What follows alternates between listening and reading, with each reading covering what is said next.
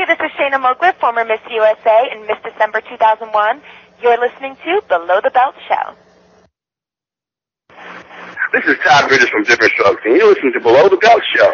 What you talking about, y'all?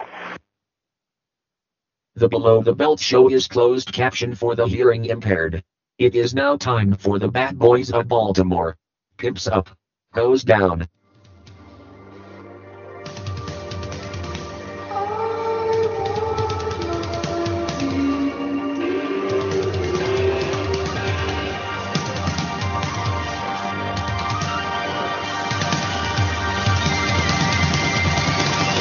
I got a live one here.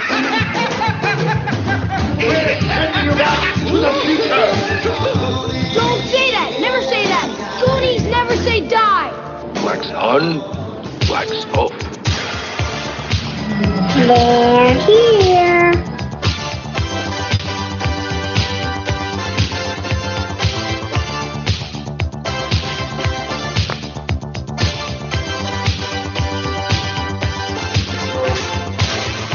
Yeah, that's right, guys. It's time for another episode of BTB.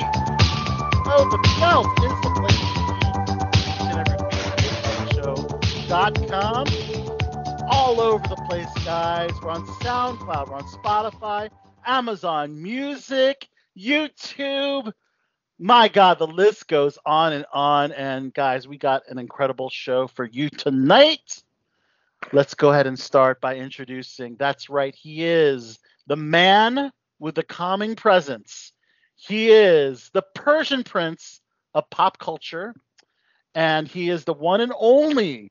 Oh, also the fan favorite who started, who opened up his only fan account.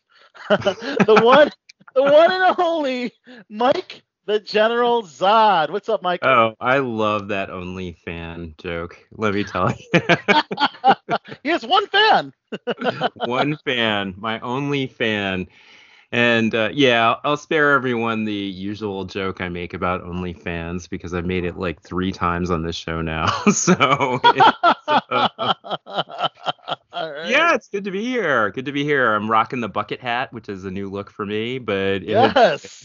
it's It's a uh, good look. It's a good look. You're switching up the uh, the newsboy look, yeah? Yeah, yeah, yeah. You always got to be you always got to be on top of headwear uh, trends, and that's what I'm trying to do here. So, uh, uh, so yeah, yeah, really good. Watching the world explode again, Oh, and um, yeah. So instead, we're gonna talk about superheroes and movies and yes, and everything entertainment.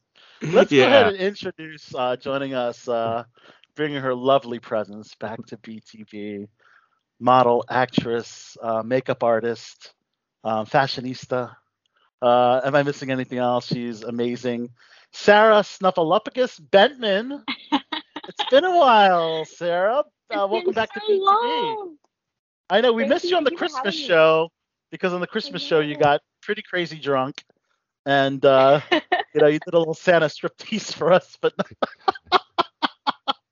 I'm sorry, but Oh, it's uh, that's what you can do with spiked eggnog, right? But nonetheless, uh, but Sarah, we missed you. It wasn't that great, Mike? Was General's. You remember that? I do. Yes, that was a uh, that was certainly a unique night. Gotta love the Christmas show. Well, you know, hey, we're welcome to drink adult beverages. You're welcome to, um, you remember know, remember reveal that as much as you want. Chachi Chachi was making fun of me because I kept looking back to the door to to see if his wife was coming into the room, right? That is hysterical. That is hysterical. well, guys, we have an incredible show uh, from top to bottom. Um, and uh, I think we have someone else joining us. But uh, all right, well, while we're waiting for um, our um, other panelists to join us, let's go ahead and talk a little bit uh, to Sarah, aka Sarah Snuffleupagus Bentman, um, model actress. You've been on the cover of this amazing, uh, what unicorn handbook? What, tell us a little bit about this book we can find in Barnes and Nobles. Sure, yeah.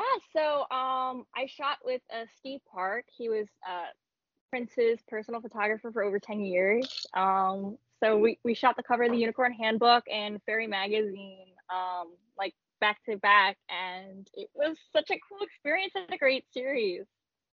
It, it's awesome. You look so so lovely in that photo. Um, did he thank did he tell any cool stories about when he used to shoot for Prince? He he likes to go on like conventions and talk about it. He doesn't really like talk about it like in person. Like he said Mhm. they were really close. Um, they used to be like really close friends, but he he doesn't really go into detail. Oh, okay. Oh wow. Uh, Wow, that's just an amazing experience to talk about. But that was a little bit in the past. Do you have any upcoming stuff that you're you're promoting and and uh, yeah, please tell us about it, Sarah. Not nothing too too much. I mean, I'm I'm working on a med spa now, which is pretty interesting. Um, and I'm just kind of modeling for different like laser companies now, but nothing nothing too fun or exciting. Well, I'm sorry. hey, What kind of companies? Like Laser. com- laser, yeah, it's like um like a Cartessa. It's like a laser company, and they do like the physique. So we're working on like Oh, that. oh, you mean like laser Yeah. sculpt, like body sculpting and stuff like yeah. that? Oh, gotcha, gotcha. Okay. Yeah. that's awesome. Yeah, I mean, uh, I saw your some of your uh, your reels that you um, you're showing how to tighten and firm your your uh, your, your your belly or any other jiggly parts, right? Is that basically Yeah. what it's all? T- how does the technology work?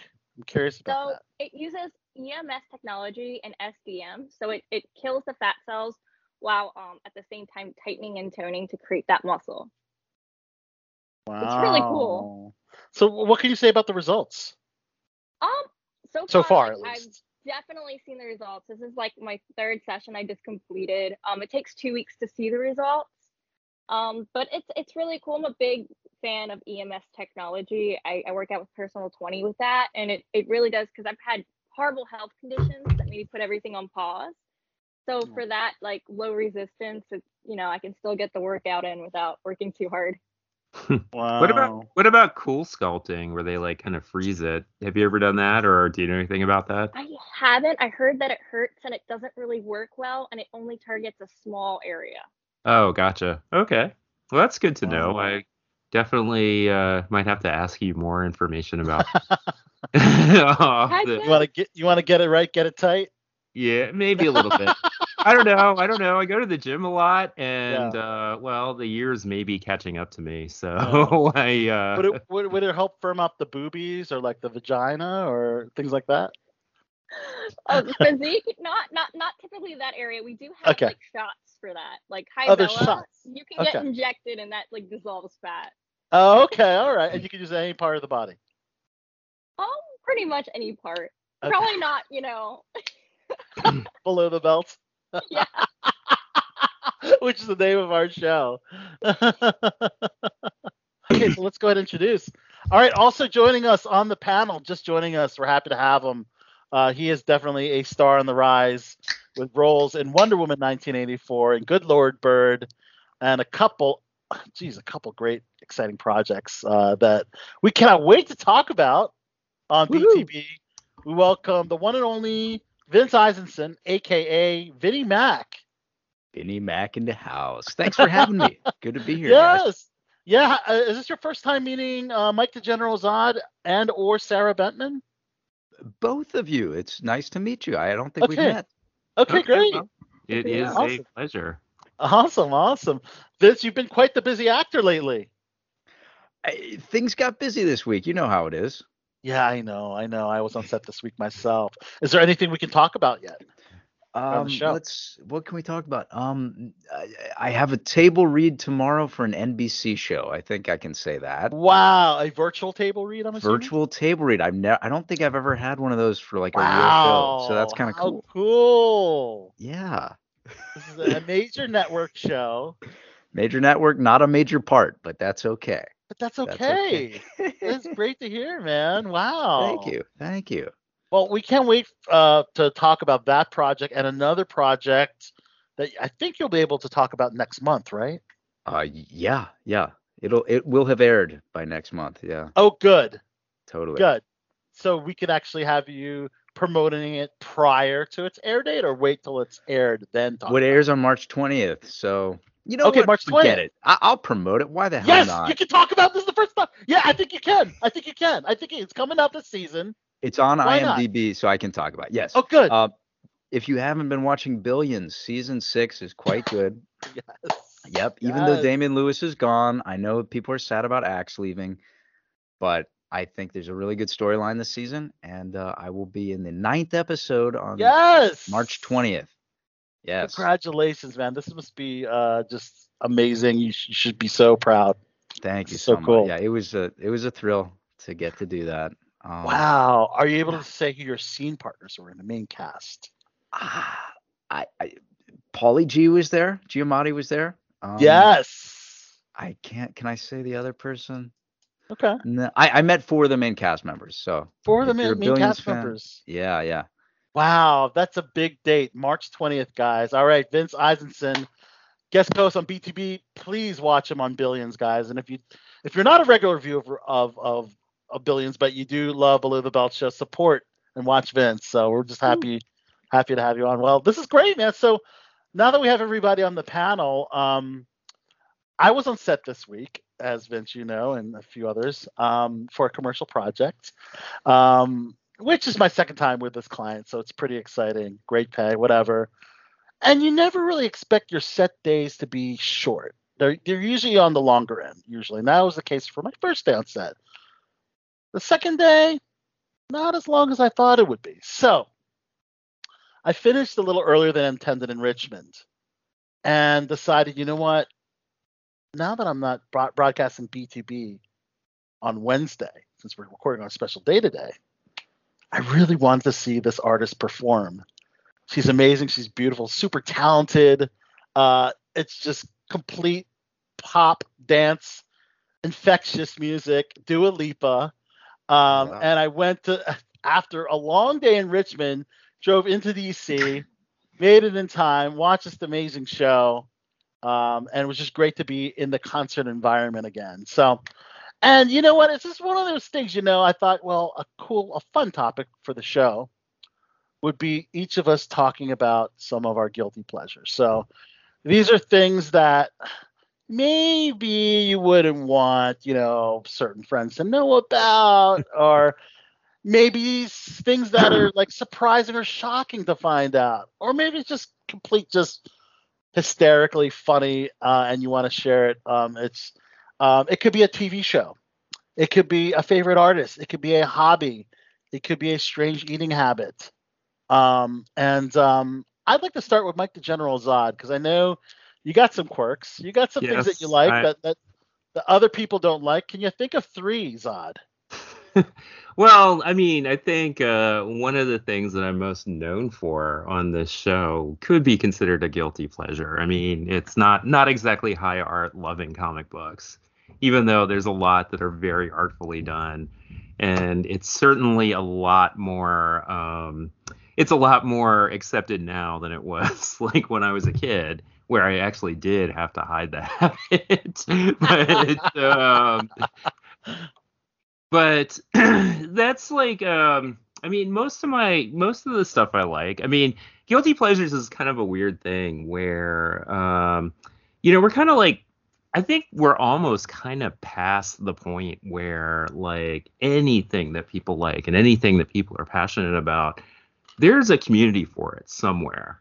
And there's also no longer like this kind of like monolithic um monolithic like one culture that you know the way it used to be like before like the internet or um you know where everybody watched the cosby show or seinfeld or whatever so it's kind of hard to like really quantify like what would be considered a guilty pleasure i mean there was a time where i was a super super hipster like music snob and i only listened to indie and punk and like you know right, right. acceptable acceptable intellectual hip hop or whatever and uh, or conscious hip hop that's what they used to call it but um now it's totally cool to you know listen to pop.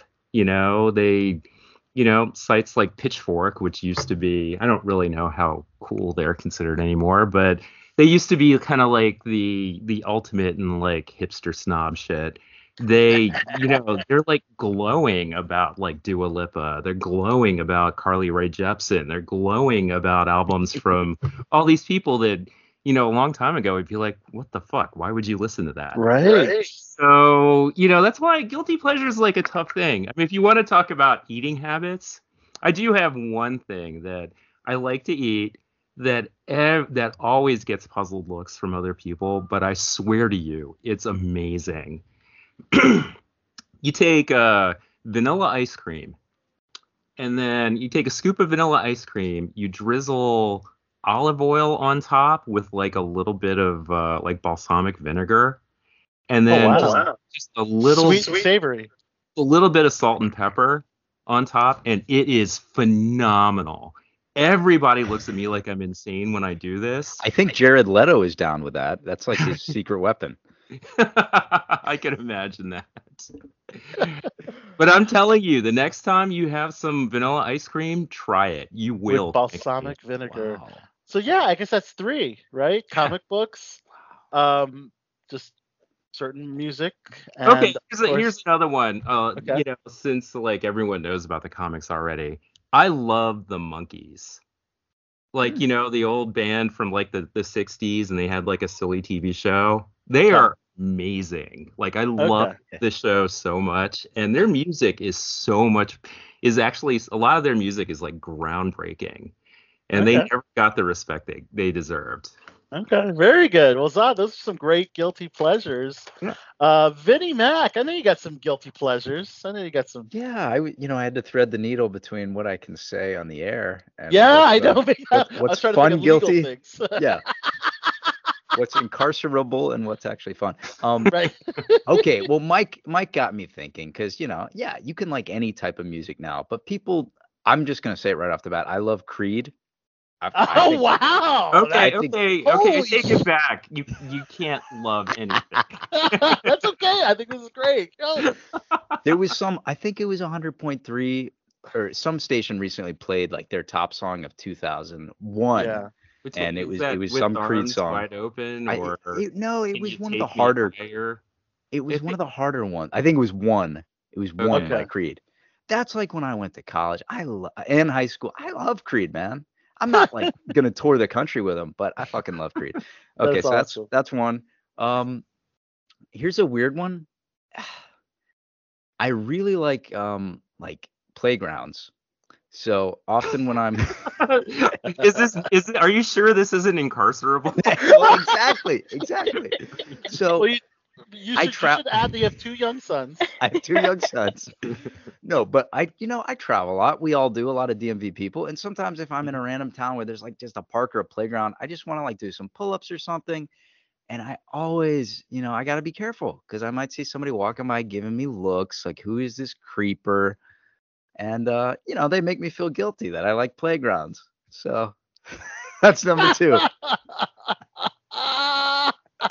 That's a good one. That's a good one. That's a good one. And uh, number three is what was it? oh I love um I love like Bobby Flay and Guy Fieri cooking shows. I don't watch them at home, but if I'm out of town or in a hotel, that's all I'll watch. It's total trash, but I love it. You, sometimes you gotta love trash TV, You got to.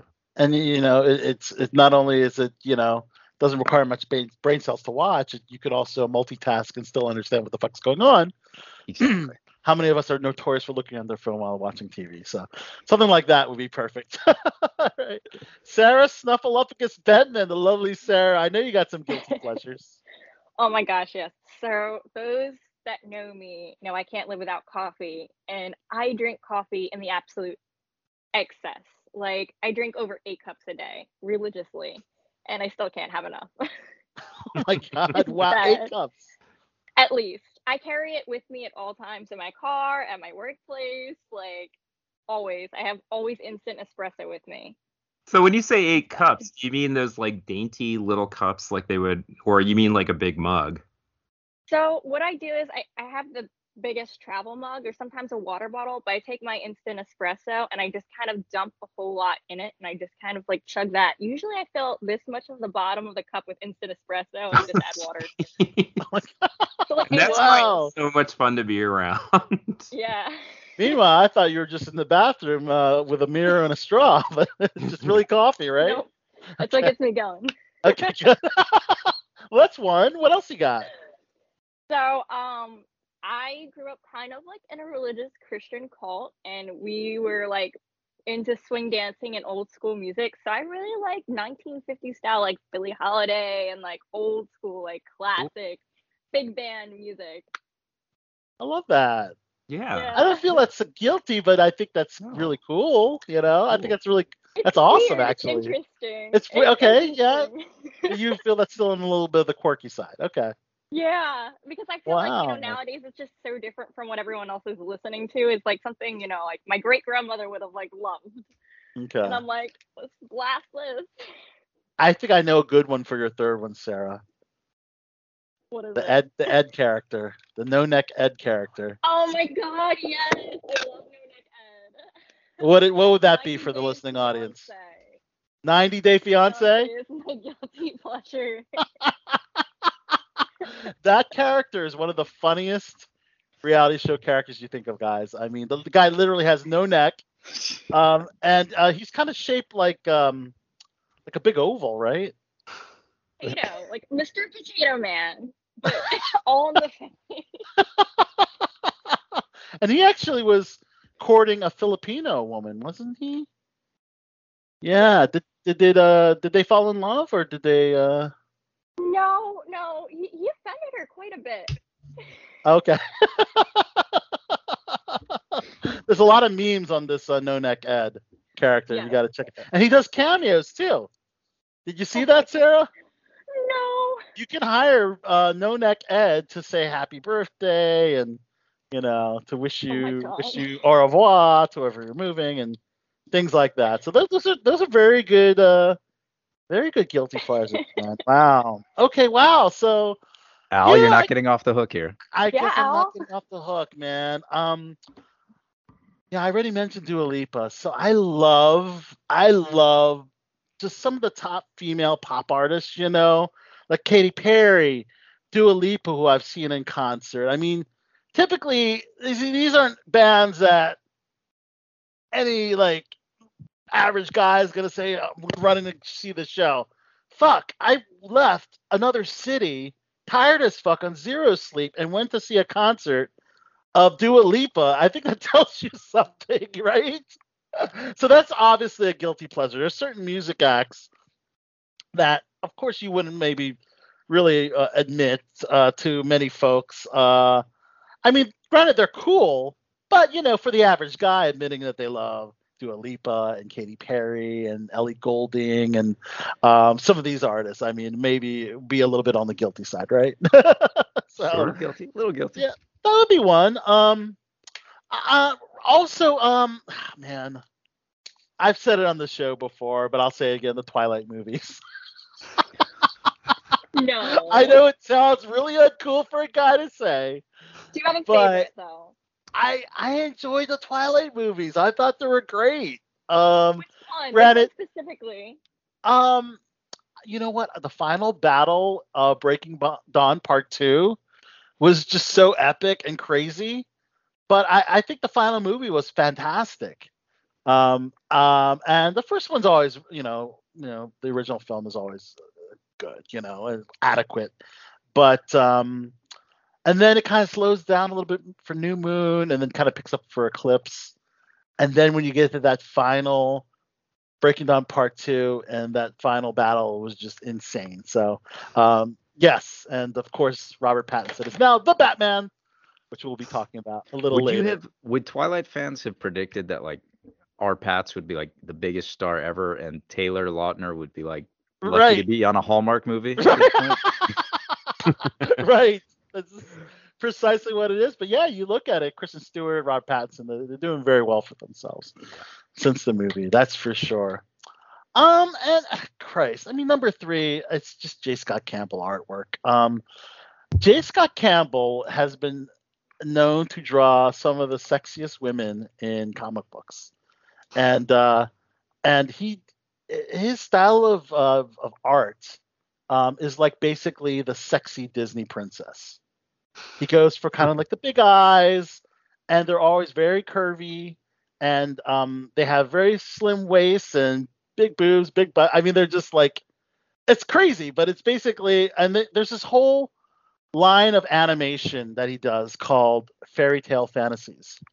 So you take your Cinderellas, your Thumbelinas, your uh, Little Bo Peep has lost her sheep, and he draws them in the most scandalous, risque, sexy way ever. And I bought I bought some prints, um, bought some of the books. He has art books. He's got comic books, and then again, also he's known for his Spider Man and his Mary Jane and Black Cats and all that. But fairy tale fantasies, look it up. It's it's good stuff, guys. It's really good stuff by J. Scott Campbell. That's my uh, third guilty pleasure, guys. I thought it was you, kind know, of fun. you know an artist you would like a lot if you like J. Stark J. Scott Campbell. He's an old. I mean, he's like. Uh, I don't know how much stuff he does now, but I used to Yeah. really love his work. His name's Adam Hughes. He used oh, to. yeah, I like Adam. Adam's good too. Yeah. J. Scott Campbell, but he, he's he's good.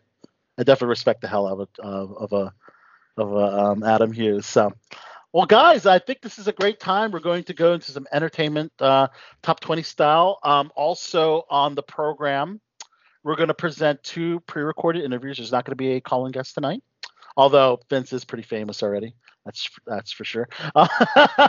but we're um, real excited. Um, both myself and Mike the General Zod got to check out Farpoint Con in Hunt Valley.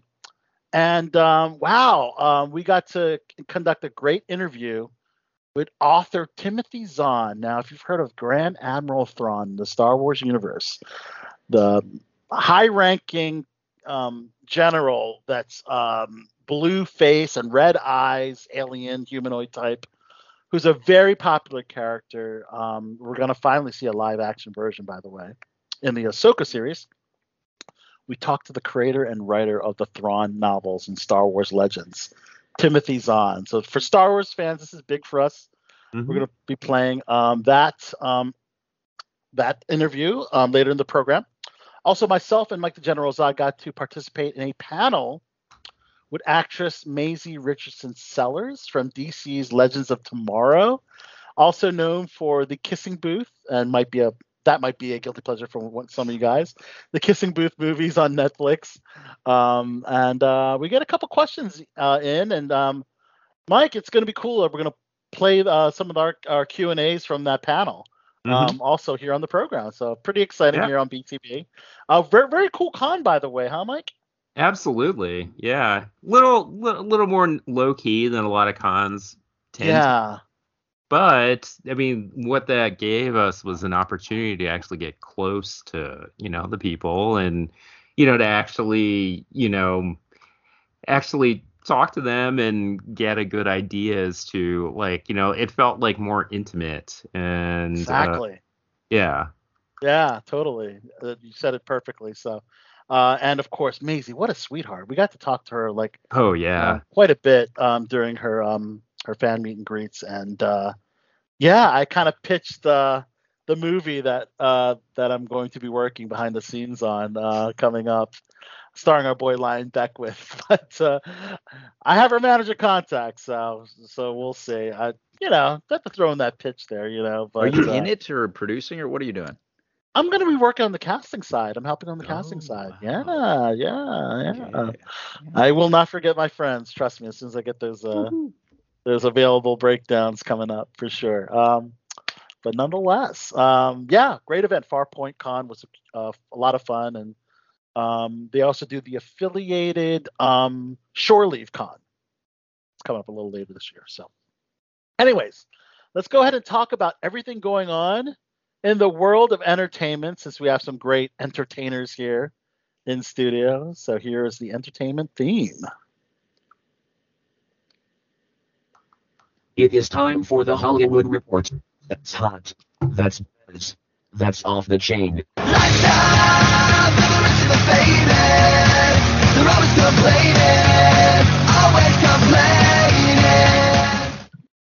That's right, Benjamin Joel. Good Charlotte. Yeah. Maryland's own, man. Hollywood sellouts. I mean, they're, they're cool guys. Talk about about we would have done the same in their position, right? What am I saying? Okay.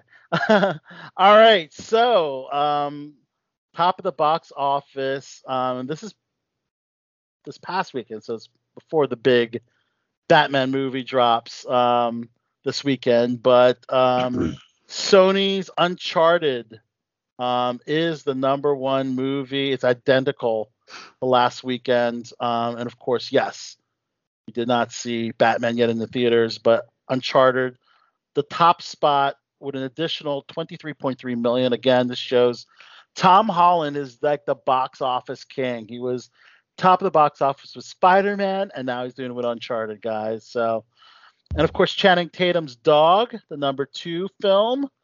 Um, Channing Tatum and uh, dogs, and people, women love Channing Tatum, and everybody loves dogs. So, no surprise there. Uh, can you believe Spider Man No Way Home is still in the top five? It's been out since like Christmas, and it's still in the top five of the of the box office. I should see it one of these days. Yeah, I think you're overdue, Vince. I think it's it should be at the top of your list. Death on the Nile dropped to 31% um, to fourth place. Um, this didn't have the strongest marketing, and I think because of Armie Hammer's like indiscretions, that film uh, didn't get the biggest um, support, sadly. Um, and fifth is Jackass Forever. That's the top of the box office. But let's talk about number one on my list. That's the Batman, guys. So, Mm-hmm. um, very great reviews from the critics. So this is very Yeah. exciting. Yeah. Uh, as Bat, uh, Matt Reeves delivers a grounded take on the Dark Knight, and what they're calling a film noir, um, which has shades of Seven Zodiac and Chinatown thrown in for good measure. Hmm. Okay. Um, also, uh, the Batman's being described um, as feeling very old fashioned, that has come all the way to being unique again. So that's cool. It feels like it has more in common with gritty crime mystery like LA Confidential or Seven, the movie with Brad Pitt, um, as opposed to like Spider Man No Way Home. Um, the movie fully embraces his present and not looking forward to what everything might mean five movies down the line. Okay, so overall, very, very uh, positive reviews from the critics.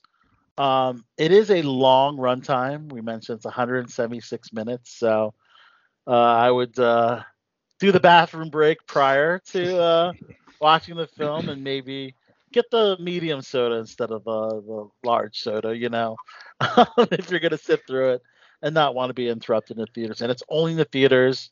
Mhm. March 4th, the weekend of March 4th, it's out there. And uh, interestingly enough, they had a big New York premiere, and Matt Reeves couldn't make the premiere because he had actually tested positive for COVID 19.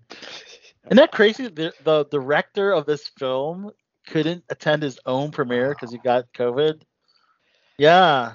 Poor yeah. Um, he says that he was vaxxed, boosted, and uh, still still got COVID. You know, um, but uh, that's crazy. That's crazy. Couldn't attend his own premiere. But yes, at the end of the day, if you test positive, please stay away from the crowded theater, please. I mean, come on, it's just common Yeah. sense, right? Um, now, um, the thing about Batman, they're actually doing something. Well, at least AMC theaters is doing. They're putting a slightly higher uh, price tag on the ticket. Um, for whatever reason, it's more of an experiment. They're calling a variable pricing experiment. Why the Hmm. Batman? I guess because it's like the yeah. I mean, it's going to be the number one movie in the box Yeah. office. Why not? I mean, they should honestly. I, you Yeah. know, they've already had that. If you if you wait till Tuesday afternoon, you save some money. Right. Um, they've already done it for timing, so might as well do it for popular films. Make people pay a little more if they got to see it right away. You know, why yeah. not? And I think I'll be one of those people, right? Yeah. But you know, granted, Screen Actors Guild, we have a, a way around that. That's true. right? Does that You know actually work for like? Yes, it releases? does. Wow. Cinemark wow. theaters. I love Cinemark theaters. Oh, They take care of us. Okay. You should know this. Very, it will save you a lot of money every year on movies. That's for sure. I just told the world now my secret on uh on how uh to get free movies. They'll If have to find. They'll have to find one of the ten Cinemark cinemas still still in operation. Still in operation, right? right, exactly. Uh, let's see. So yeah, I mean, I mean, gosh, I hope we won't see World War Three, but um, because of the unrest going on in in uh, Ukraine and, and, and Russia and, and, and all, everything going on, Hollywood has paused the theatrical release of certain movies, including the Batman, uh, in Russia specifically. Also, Sonic the Hedgehog, which was also going to be released, and I think they were going to get Sonic a little earlier than the U.S. Um, they're skipping Russia. Um, Turning Red, um, which is the upcoming Disney film, animated Disney film, that movie is getting pulled from Russia as well. So interesting to know. Um, but yeah, I mean, I guess I, su- I have to support uh, the the studio's decision on this, right? You know, I mean, uh, Absolutely. I mean, it's.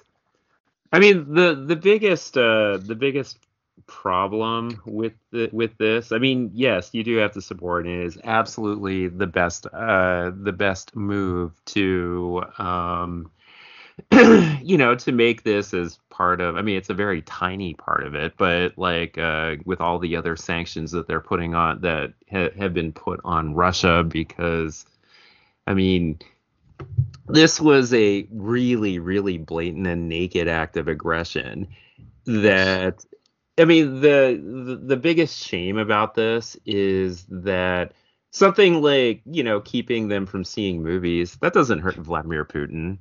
Putin couldn't give a fuck what movies are showing in Russia. And uh you know, it, it's it's pretty clear he couldn't give a fuck as to uh, how much the ruble's worth or any of that, except for like I'm, I'm imagining he lost some money. He and his buddies lost some money on that, but it's um, and if anything, it hurts the the Russians that are against this war.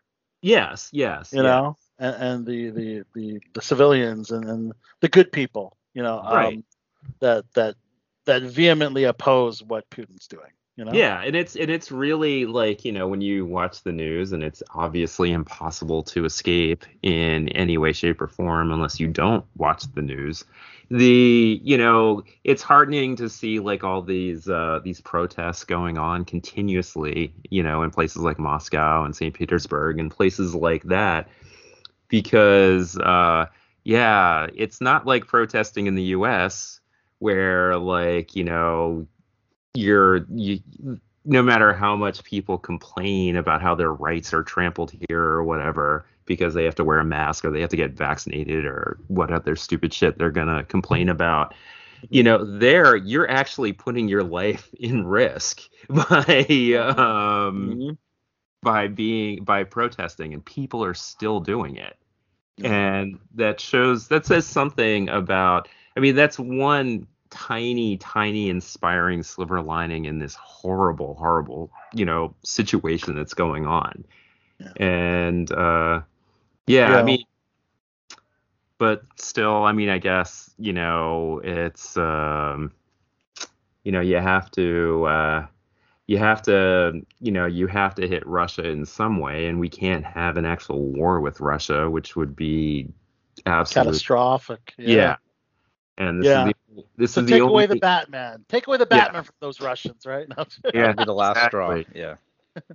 All right. So up uh, upcoming future releases, which may or may not affect Russia depending how long the war is, includes uh, Universal Pictures Renfield. This is the monster movie centered around Dracula's sidekick, which stars Nicholas Hoult from the X-Men franchise as Renfield, um, the tortured aide to history's most, most narcissistic boss, Dracula. Um, and Nicolas Cage will be playing Dracula. So that's a movie uh, to look forward to, and maybe the return of of of Nick Cage to the big blockbuster genre because he's been kind of in that indie indie territory lately, you know, which is fine. But uh, when's the last time we saw Nicolas Cage in a big blockbuster, right? in a big block. Well, he was in uh he was in Into the Spider Verse. He played one of the Spider. Okay, okay, right. his And- voice, yeah. Yeah, he's and done some uh, good voice acting, but yeah, where he's actually been on screen in a Screen? blockbuster, it's hard to re- recall actually. Right, right. People, uh, in fact, Jesse Fresco last week said Pig was one of the most underrated movies. He said it was one of his favorite movies from last year, but Mhm. I hadn't seen it. But uh, yeah, that's still that's still an indie movie. That's It's not, still an indie movie. and It's not a Yeah. blockbuster, right? It seems like he does every like three or four years he does a really good indie to give himself the street cred.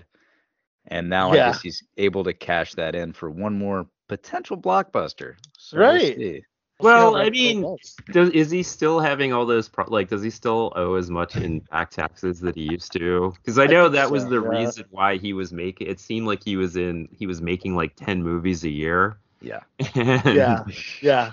I think that's what Wesley Snipes was doing. He was just pretty much working on anything he can get his hands on. and that's For very similar reasons. That's what Bruce Willis is doing too.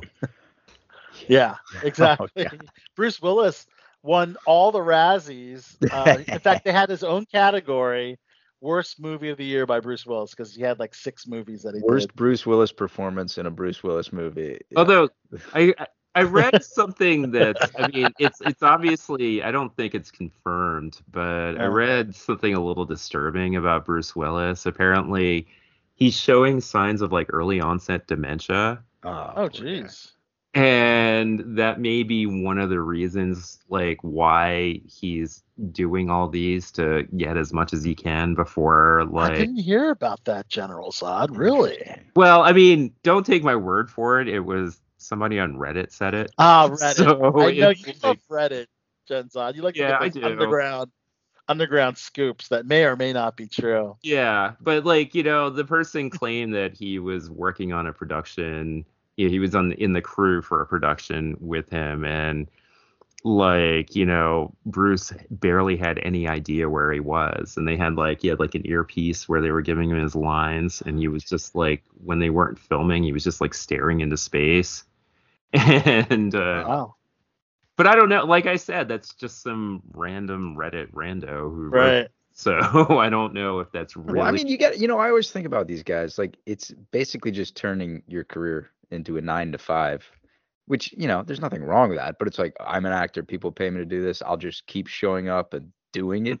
And there's no more passion, but you're like, all right, yeah, just- yeah. There's no that- artistry yeah. or anything No. like that. That's a good analogy, the nine to five, like the Eric Roberts and the yeah. Danny Trejos, uh, which I respect both of them very much. Sure, don't sure. get it wrong. But Eric sometimes, you Roberts know, is awesome. He's he's like- awesome. He was on Below the Belt Show. Yeah, he was. What? He was on Below the Belt such, Yes. Yeah, he was such a fun interview.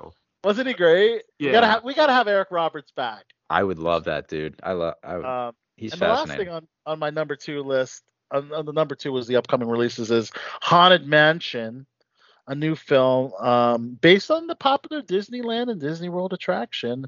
Just announced will open in theaters March 10th, 2023. That is next year, with Owen Wilson, Rosario Dawson, Lakeith Stanfield, and Danny DeVito. So look out for that one, guys. All right. Um, number three is the Morbius trailer. If anyone got a chance to check that out, um, Morbius hits theaters on April 1st. Gen Zod, as the the big time comic book aficionado here on the show, are you looking forward to this Morbius film? You know, it's a. Uh, it's it's hard to say. I mean, the trailers have looked okay. They haven't Yeah. looked amazing, but you know, it's like Sony. Sony has kind of a mixed bag when it comes to the movies that's come uh, that have come out. At least the movies that haven't had Spider-Man in them. Like you know, the two Venom the movies. Yeah. yeah, were eh, they were okay, and hopefully, I mean, like Jared Leto is kind of a kind of an odd bird in that he's done some really really great stuff. Like, Yes, Dallas Buyers Club. yeah, Mhm. Dallas by yeah, I mean, and like you know, one of my all time favorite movies was uh, Requiem for a Dream. That was like yes. kind of early in his career, but that was Yeah. such a good movie, and he did he did such a he had such a great um, uh, performance in that. And he clearly has like, you know, he clearly has the talent to do that. But then he's also like, you know, he was absolute like the last time he was in a superhero thing, he sucked. He, yeah, you're alluding to Joker, in Yeah, the first Suicide Squad movie, but I blame the writers on that. I blame I blame the edit for that. Yeah, He me is he's a great actor. Yeah, he is. He's a I fantastic I mean, he was actor. great in the trailer. Remember how good he was in Right. the trailer? I just really think it was the way It it's should have been better. Yeah. But one great thing about the trailer, guys, is that Michael Keaton made an appearance. Yeah. So that ties in his character as um as the Vulture, Adrian Toomes, right? Um, um, from Spider-Man: Homecoming. Um, so that ties in, you know, that movie and his character in the Morbius movie. Although And- that does, that does bring up some questions because yeah, yeah here's here's me getting all geeky uh, but uh so we already know that one though. By the yeah yeah so like the movie it's a sony movie. Supposedly it's supposed to take place in the sony spider verse yeah, where you know like in um the same way venom did and they don't it's not the same as the mcu like as we saw in no way home it's not the same as the mcu which is where the vulture was introduced.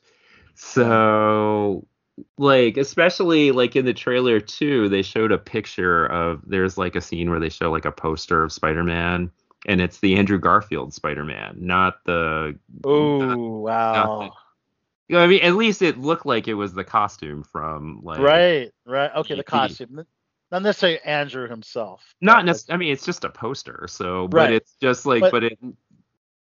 It, it Yeah. could hint that if they wanted to do another Spider-Man movie in the Sonyverse, they would bring Andrew Garfield back. What you're saying? Right, right, right. And Interesting. so, so like you know that brings up. Uh, so if that's the Vulture, I mean, I guess it's maybe an alternate reality Vulture from the MCU one, or Yeah. or it could be like a huge swerve and he plays a totally different character. Did they actually say that he? They said uh, that he's playing Adrian Toomes. Is that Oh, not they the alter ego? okay. Yeah.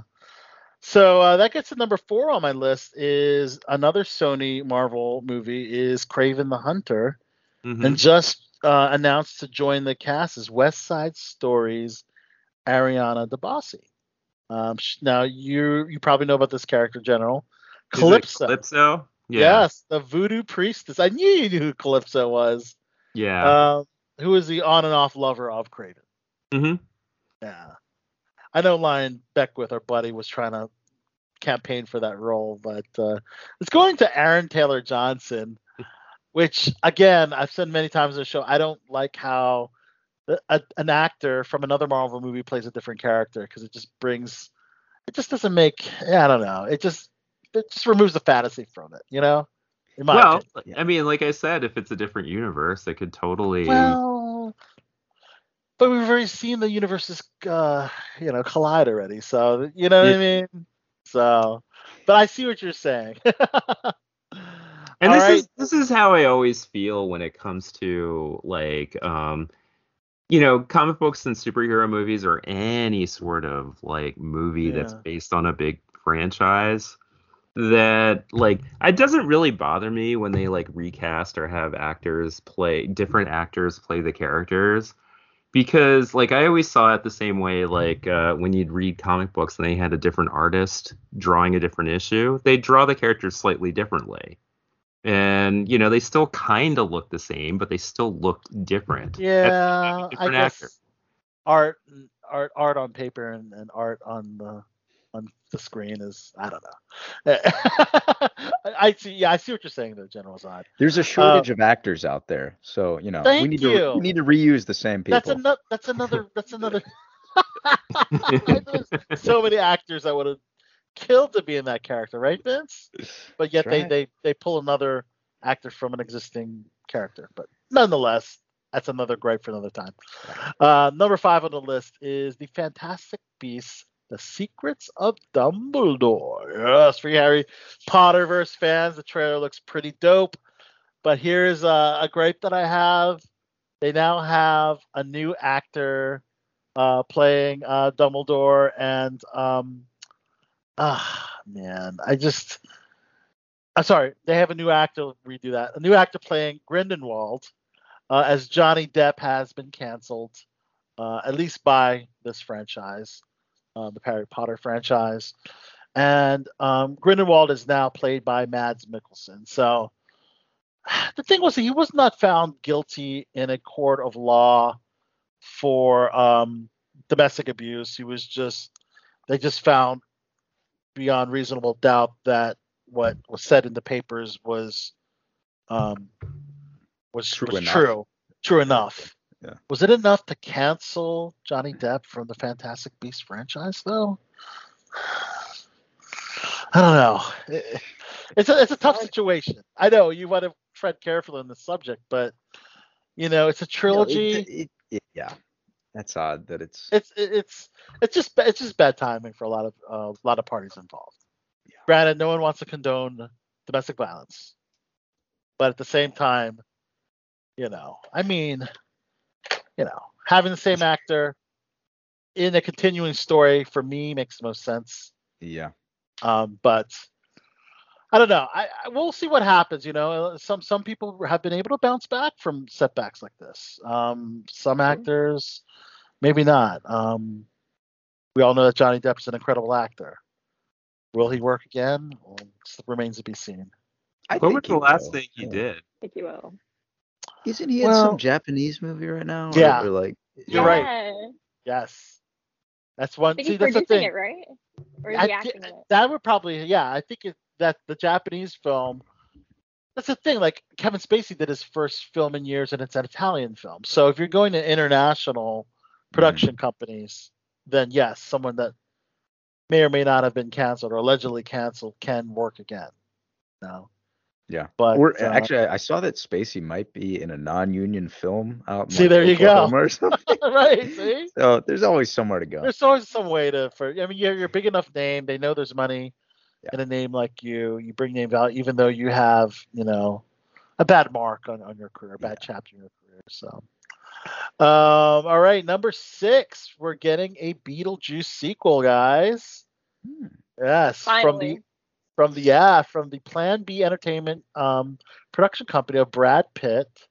Uh, both Michael Keaton and Winona Ryder are expected to reprise their roles uh, as Beetlejuice and Lydia Deetz, respectively, and could film as early as summer 2022. Um, yeah, so that's pretty exciting. I think this is overdue. I think this is Yeah. these this is one of the movies that really deserve a sequel, and if I guess it's better late than never, right? I mean, it's an iconic film, you know. Sure. Um, I like to see where these characters, you know, left us, you know, after all that time. Um, and of course, Michael Keaton, he's just as relevant as ever. I mean, my Yeah. gosh, He kind of You know. still looks the same too. right? you know, you know, it's well, hasn't he? yes, I mean, he check him out has. in Dopesick, you know, which we get into in the SAG Awards. We talk about that, but yeah, that is one uh, one film I can get behind for sure. Yeah. He hasn't really done anything comedic or crazy in a long time, so maybe he's uh maybe he's due too. How does he do? He does freaking Birdman. It's kind of like a renaissance, and then Yeah. ironically, now he's like forced to play all these superheroes again because he's really popular again. It's an I endless cycle. It's an endless cycle. Yeah, yeah. I'm I'm happy to see him playing Batman again in the Flash movie that we'll be seeing. Uh, number seven, we're going to see a remake, um, not a sequel, but a remake of White Man Can't Jump. Uh, this is a, the 1992 sports comedy. Jesus Christ. Oh my God. So I hope uh, it's called White Men Still Can't Jump. Oh, That's that would be. Yes. That's a good sequel. the thing was is that they're calling this one a reboot, so it's not going to have any con- con- con- continuity of the first Oh, film. okay. So by that, it would it would have to be still White Man Can't Jump. But Yeah. rapper Jack Harlow will be making his feature film debut in this film.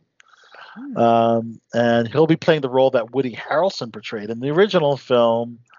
And uh, yeah, I mean, we, you know, I mean, it was a cl- it was a classic, you know, sports comedy, you know, Wesley Mhm. Snipes, you know, Woody Harrelson. All right, number eight, the SAG Awards. Let's talk about it. Um, Vince Eisenson, you are a member of the Screen Actors Guild, as am I. Um, uh, let's just talk about some of uh, what we saw, or at least read. I don't know if you saw the award show, um, which happened last Sunday at the Santa Monica Barker Hangar. And um, I did not uh, get my invite this year. They were limiting attendance due to COVID. I'm a little sad about that, but nonetheless, um, let's just talk about some of the winners. Um, outstanding performance by cast and a motion picture is Coda. Mm-hmm. Wow. Well deserved, I thought. Well deserved. fantastic film. It was going up against some big ones like House of Gucci, King Richard, Don't Look Up in Belfast. Um, but yeah, Coda just had that really, really nice, feel good moment uh, in, in a in a picture that that just really just just just brings you a lot of joy, you know? Yeah, totally, totally. It, it was really. eh, I kind of gripe when I see directors not get recognized for movies like that. You know, because if you if you have the best ensemble, that's usually a sign the director did something right. And um, I know Yeah. that director's been completely left out of contention because it's not a big sci-fi or spectacle movie. It's a Right. pretty simple movie, but it's really well done. And yeah, the entire cast is great. You've got you know, Eugenio Derbez or whatever, like the biggest act- actor in the history of Mexico. He's playing a Right. nice, kind of sad. Well, it's funny, but it's still kind of a kind of a sad role in a way. hmm And then yeah, the whole cast was great. Great, great film. Yeah. It is it is good to see like movies like that get recognized for the exact reason you say. Like um you know it it always like kind of troubles me a little bit that um even though I'm a huge fan of genre stuff obviously, it troubles me a little bit when that's pretty much all that we see. And es- especially now that, you know, you know, I've got more responsibilities than I used to. Like, I don't have as much time to see movies the way I used to. And uh Except for our big superhero movies, right, Zod? yeah, yeah, yeah. I guess so. It's uh and like uh so like a lot of times, you know, we need movies like that to still come out and still be available and still be easy to find Yeah. and still be easy to see. And um, these movies also need to, you know, we got to make sure that they're supported financially because otherwise it's going to die. And as much as I love superheroes, I can't just watch superhero movies. Right. And, uh, You're right. It's all about the craft. Yeah. Exactly. Um, all right, let's talk about outstanding female performance. except outstanding performance in a female actor in a leading role. Jessica Chastain for The Eyes of Tammy Faye won. That's so you this know, is this is considered an her, upset. Yeah, was it an is. I yeah. but on the other hand, I had I happened to see it like the night before voting was due, and I think Good. that was the, that was the only performance I saw. So I was like, all right, I'm voting for that. But Mhm. it was very good. I mean, um, yeah, my wife agreed. Actually, she really liked it. It was just, I don't know if you guys saw it, but it's a it's a role that could very easily have been parody or camp. Mhm. Um, but she really, I thought, I don't want to say played it straight, but she honored the role in a way that you actually believed this person instead of you didn't she feel like she was, transformed into Tammy. Yeah, I mean, She did, Tammy right? Faye Bakker. Tammy Faye Bakker was such a bizarre, bizarre Yeah. And uh, yeah, like you were saying, I mean, it could have easily have just been this like total screwball comedy type thing. And- right. They didn't go that route. And they, I guess they they went in the, you know, I haven't had the chance to see the movie yet, and I do plan on seeing it, but I guess they went in the route, the same route with um that they did with um um, and the name is totally escaping me now. Um, the you know the figure skating movie. oh, the Oh, I, I, I, Tonya. Tanya? yeah, yeah, I Tonya. That's my girl Margot Robbie. Similar. Yeah, I, you you know, exactly. that one, I Tonya, you know, obviously they broke the fourth wall a little more in that one. Yeah. Um, I think yeah, I kind of expected it to be more like that, but it it wasn't actually. It was um, yeah, in a way they played it straight, which is weird, but it kind of Yeah. worked. Um, I have my gripes with the director for reasons we don't need to go into here. oh, I think I It- it- know. And it's not a wonderful movie, but she is great, and and Andrew Garfield's good too. Yeah. Oh, another audition that you could have gotten. Let's just say if you watch the movie, you'll see me in the background. That's that's, oh, that's all okay, I'll say very about that. Okay, very Yeah. nice. Okay. All right. Will Smith uh, winning Best Performance by a Male Actor in a Leading Role. Congratulations, Will Smith. This is his first uh, SAG award win, and uh, well deserved as the father of the Williams sisters, the tennis stars. So, um, outstanding performance uh, by a female actor in a supporting role is Ariana DeBose. West Side Story. Yes, that was a Is that worth? That I was- still haven't seen it. Is it is it great? I thought it was great. It's it's Okay. Spielberg. It's it's a musical. I mean, it's. I didn't finish it though. Oh. but, but what I suck, I was, you know what I do right before the awards? I watch at least five minutes if I'm behind. I'll watch five minutes of each movie or show so I can at least vote with some integrity. Well, that that's good. That's admirable. Yeah. I like that. And I, it went to the Yeah. point that I had to watch just a few minutes of the stuff that I hadn't got a chance to see. yet. So so do you get to do you choose? Is it just the first five minutes of all of these movies, or The ones, it, well, no, no, the ones I haven't seen. When it comes to like the deadline of voting, yeah, which yeah, was last Friday, uh-huh. and you know being on set and all, whatever excuses I can give. If if I can't see the fucking show or the movie in time, I'm going to try to squeeze in just a few minutes of each one.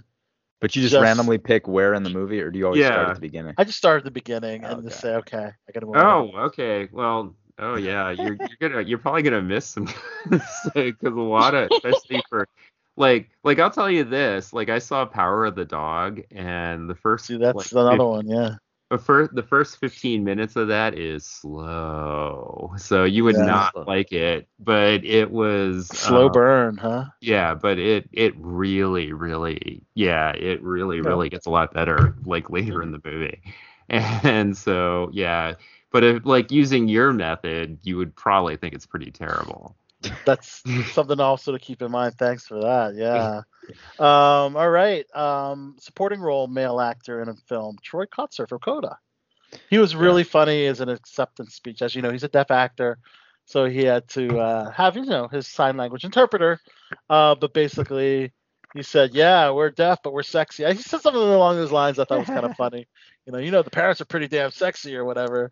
Uh, but he, he seems like a lot of fun. Um, and also stunt uh, ensemble in a motion picture, which they didn't um, have it, that live on the, the awards broadcast. They must have just chose a winner for whatever reason. Oh. The stunts were not mentioned during the award show. They just, Was it Shang Chi? That's who I voted for. Um, did no they say time to die. No Nope. time to die. Oh, which I still Yeah. haven't seen. Damn it. Shang-Chi should have won. Yeah. That's what I voted for. Uh, all right, going on to TV. Um, outstanding performance by an ensemble in a drama. Succession. It's one of your favorite Fair shows, enough. right, Vince? I you know I like it. I like it. I did it Yeah. deserve all five DGA nominations? Eh, maybe not. But it is it's it's well done. It's well done. and a, a show that I still have yet to watch, Ted Lasso. Uh, performance by ensemble in a comedy series. I let my lap, Apple TV Plus run out, guys. That's the truth. oh really Um, no, I got. Hey, I'm you Give me, sorry. you give me your, your hulu password i'll, I'll give- Oh, that's actually your Grace Morgan Fabulous is Hulu password. Uh-oh. so. it's all much. Hey, we're telling everyone we're sharing passwords here. All right. Wow. Pirates right here. We got pirates. Yes, yes. All right. So I know you're excited about this one. Sarah B, Jung Ho Yeon, and Lee Jung Jae both respectively win Best Actors in a Drama Series for male actor and female actor. This is a, a, surprise, really, um, and I'm happy that they won. Um, but um, which is interesting. Are they SAG? Yeah. 'Cause that's the thing. I think it's the Korean uh, union, but for Yeah, whatever reason, Parasite. Same with Parasite. They won Best Ensemble, right, right? uh, they're all in the Korean union. It's not really Yeah. SAG after, but I guess I can't really pick on that, right? They, they still did a great job. You know, that the series was crazy. It was wild. Sarah, you're a big squid. You're a big fan of Squid Game, right? Yeah. It, and there was, I mean, I mean, granted, it had some influences of of the Hunger Games. It was a very, very different show um, compared to the Hunger Games. It had some elements, but at the end of the day, it was just just crazy. And then, I mean, we didn't see the And level Battle of violence. Royale. Yeah, exactly. Classic. Battle. Royale. I haven't seen Battle Royale. Oh my oh gosh. that's a that's a classic you would It's like that classic. yeah Okay, so i mean I that's to that's that. that's a lot of what the hunger games is based off of Oh, battle, and then so does so that was Japanese. Okay, Yeah. Yeah. interesting. So the whole concept's been um, used in different uh, countries. So that's pretty cool. yeah i mean Squid, awesome. Squid game is yeah that was um the thing like squid game i think had a lot more like kind of social commentary i think than Right. uh, than you know battle royale or I mean I guess the Hunger Games does too because it's Right. you know dystopian and the dissolution of America and everything. But um, I mean Squid Games was was all about like uh, you know. I won't say anti-capitalism, but yeah, it is kind of anti-capitalism, which is always fun to watch. Uh, right on. Uh, let's see. Uh, female actor in a comedy series um, is Jean Smart. Wow. she's That's- a treasure. She's an this is- absolute treasure. Yeah. So this is for Hacks, which you know she did a great job in of Easttown. But yeah, apparently Hacks is a great show. I haven't tuned in yet. Um, but uh, yeah, we'll have to check that out. And no surprise with Jason Sudeikis is winning Best Actor in a Comedy Series. Um, I Mhm. mean, Yeah. he's, he's won several years in a row, I think already. Um, Kate Winslet, that's score of one for Kate for Mare of Easttown, which I've been uh, happy to work work uh, on that show and uh, have a scene with with Kate. Uh, uh, well, granted, I was in the background of the scene that she was doing, but I guess it. but uh, outstanding performance uh, in a limited series goes to Kate. Um, and Michael Keaton, best performance in a limited series by a male actor. Yes, fantastic, well deserved Michael Keaton for winning that. And Squid Game wins the stunt ensemble. So I actually voted for Cobra Kai. I wanted, I was, I was, I was uh, voting for the dark horse, you know, uh, for that one. Uh, but yeah, no, it was pretty, pretty uh, interesting. Uh, SAG Awards. I mean, they're saying that uh, Jessica Chastain was a big surprise, and that Lee Jung Jae and Ho Yeon, uh, Ho Yeon Jung um, were were also a, a big surprise as well. Um, but a lot of people thought that um, some people were snubbed, you know. Uh, but you know what? It's they, they say snub, but just just be happy that you were nominated. You know, I think that's still a big distinction. You know. Um, Yeah, And if you yeah, and if you're nominated in the actor category, but your ensemble wins, just be happy that you're you know, like for ex- Succession, for instance. A lot, a lot of people were scratching their heads. Why Squid Game? Not why not Succession? But you know, overall, as an ensemble, they won. You know, so I don't know. Yeah. Um, and like that Santa Monica bat Barker Hangar, which is like an old, you know, hangar, for, you know, air, you know, you know, for for the rich people's private jets or whatever. um, it's been a, a, a really popular choice for uh, award shows, and the MTV Movie and TV Awards will be um, will also be there um, later this year on June fifth. So, all right, number nine. This is just you know some just geek culture stuff that's just really fun, and it's um the Star Wars Galactic Star Cruiser and it's a two-day experience which plops you into your very own Star Wars story. And it's like a basically an interactive theater exhibition hotel hybrid, the first of its kind, set to open in Walt Disney World in Orlando, Florida, and guests are fully immersed in the Star Wars story. That entire their entire stay, they're in the story, and I think that's so cool. Yeah. That is You super cool. I, I mean, Star we're gonna, Wars. we're gonna be we're gonna be going there in the plan is we're gonna go there really? in four years when my son when my son turns twelve Okay. twelfth birthday. And, Okay. Um, why why that specific uh, year? Oh, because he was born in 2012, and um, he his birthday is actually December 12th, 2012, and so 12, 12, 12. Yes. Uh, you know, so we, we celebrated my dad's birthday on 2 22 22, yeah, uh, which was kind of uh, auspiciously serendipitous, you know, kind of cool because, you know, and, and, you know, the 2 2 2 2, you know, it's kind of cool, you know. I mean, Mhm. eventually in uh, what, 11 years, we're going to have 3 3 33, right? But that won't be until 10, 11 years from now. So it's Yeah. kind of cool. and I'm sorry, that's three years we're going, not four years, because apparently I can't remember how old my son Right.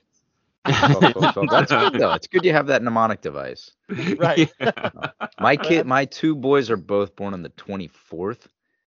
Not the same month, Oh. but at least I can remember the day. Okay. There you So that go. makes it a little easier. there- that makes you the father of the year.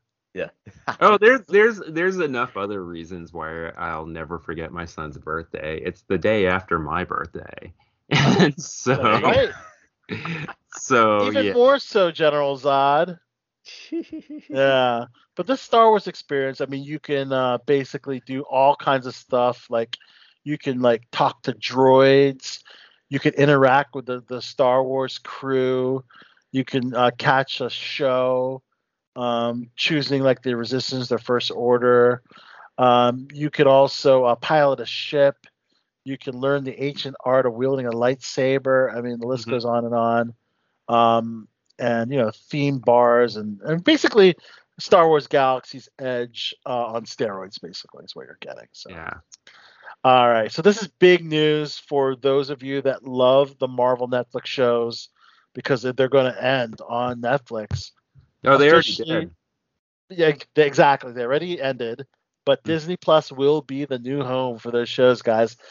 It's interesting because last week we were talking about this, and Jesse Fresco, the hardcore Bloodshot, said that there's no way it's a family-owned, you know, streaming platform, Disney Plus. There's no way they would have the Punisher, who's like killing people, you know. But no, Disney Plus wants to expand their content, you know, for more, you know, uh, mature audiences, you know, and Mhm. that's these shows: Daredevil, Jessica Jones, The Defenders, The Punisher, Iron Fist. At least of the least of the shows.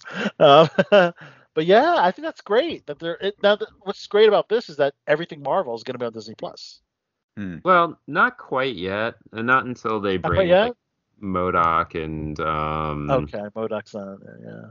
there's like the hulu shows the like MODOK and what's the other one Helstrom Helstrom was on but no Is one Agents really, of Shields on Disney Plus, or does that Oh, not that's- really count? i think Well, that's it a is question. Okay, Yeah. Agents of Shield.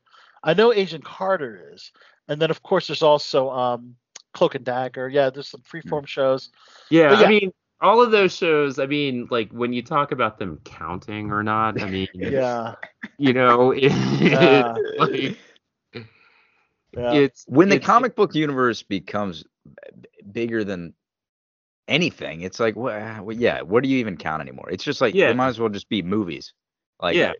If every Yeah. other movie's a comic book movie, we don't even need the genre anymore. know?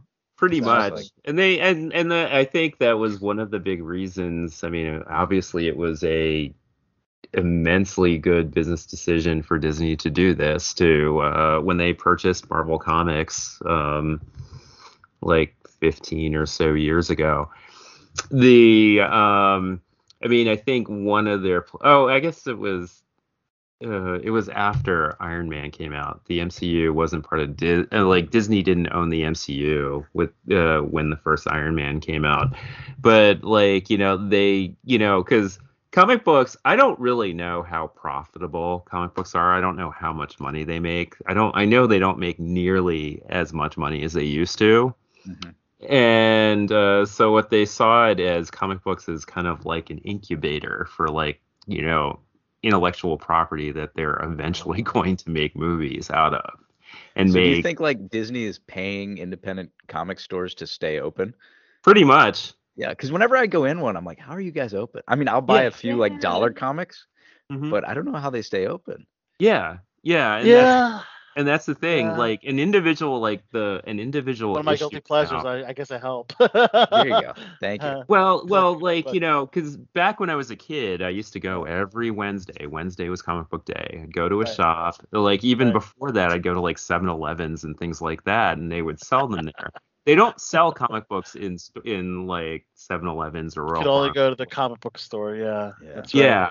And back then, comics were like uh, when I graduated from high school and stopped uh, buying them exclusively. Um, I think they were like maybe like a buck seventy five each, Mhm. and you know, nowadays like they're like four or five dollars each Right. for the same size of thing, Right, and like, yeah, there aren't that many. There aren't or that get a many prestige book for like nine bucks, right? yeah, yeah. and it's like, you know, there aren't that many kids that are, you know, able to do that. Like, you know, the way I used to, where like, you know, I had 10 bucks and I would have five comics every, I mean, seven comics every week. Yeah. Is the math Yep. right there? Probably not, but it's like, well, they know their audience. and That's why they've been going for for the adult, targeting the adult collectors. Yeah. So. So But, so um, so yeah, I mean it's pretty much like a loss leader so that they can develop all these things Yeah. and still have a sort of a and I think that's what's going on with that. Hmm. Good.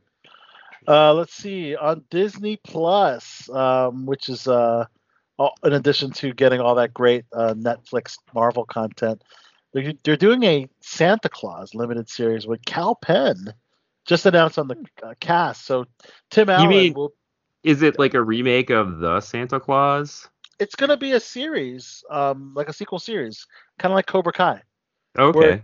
where uh, Tim Allen will once again play Santa Claus, and Elizabeth Mitchell will be reprising her role as Scott's wife, Mrs. Claus, and uh, Kal Penn, yeah, uh, Harold himself. Sorry, no, not Harold. Kumar, himself, Kumar, yeah. Kumar, uh, will be joined. So that's exciting. Um, number eleven, yeah, we're zipping through this. Uh, Euphoria, HBO's second most watched show since Game of Thrones. Can you believe it? Um, the season finale episode drew 6.6 million viewers. Um, it's a fantastic show, guys, and I have to admit I am behind. I've been so busy. I'm two episodes behind, but I did kind of get a little bit of a spoiler on on the finale of a character that may or may not be dead. I saw Uh, that spoiler as well, but I Saw won't that say spoilers, it. Yeah.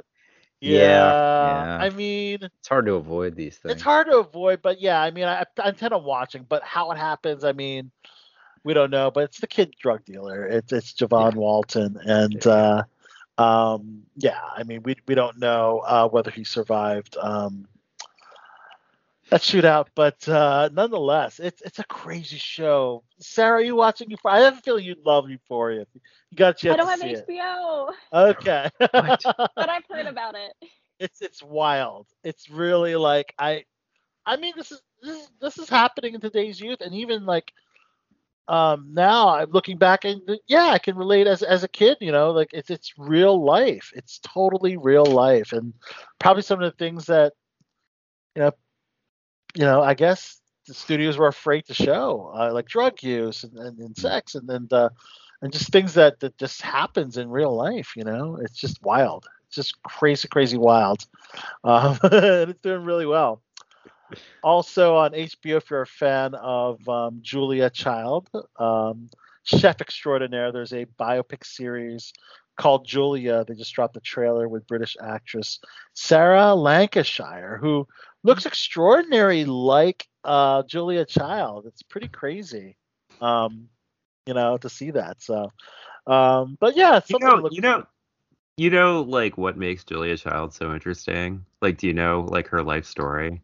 Um, I mean, I from the trailer, it looked like she was like the, the not the typical because I know you watch cooking shows, Vince, but she wasn't the typical beauty that would you would want to focus on. She's no Bobby show. Flay. That's for damn Right, sure. they not look her look her like a Bobby Flay, right? Um, and they they took a chance, and she Mhm. became very successful. Well, But you know what what she do used to have in do before she was a chef?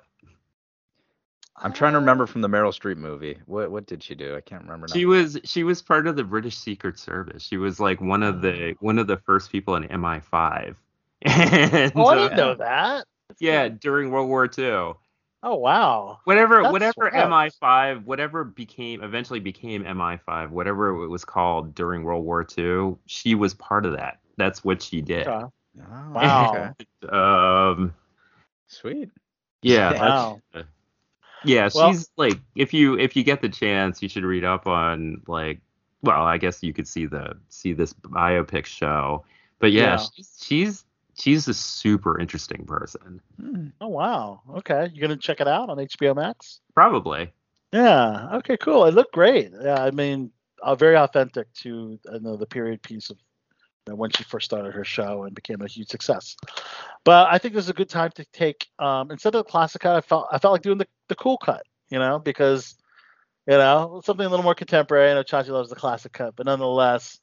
Um, and with the topic of guilty pleasures, yes, I brought up Dua Lipa. Yes, I brought up that she's an amazing performer and an amazing singer, and looks amazing. Um, it's just I mean, come on, she's amazing, right? So I thought it would be good to just to play one of her tracks from her first album. Of course, her new album, uh, Future Nostalgia, is, is just you know, done amazingly. But her first album should not be overlooked. There's some great, great songs on that. So we're gonna play that classic cut. Um, a couple of uh, Q and A's from the panel of Maisie Richardson-Sellers that myself and Mike General Zod uh, was in, and we'll be back right after that. So stay tuned for more BTB. One, don't pick up the phone. You know he's only calling cause he's drunk and alone. Two, don't let him in. You have to kick him out again. Three, don't be his friend. You know you're gonna wake up in his bed in the morning. And if you're under him, you ain't getting over him. I got no rules, I count 'em.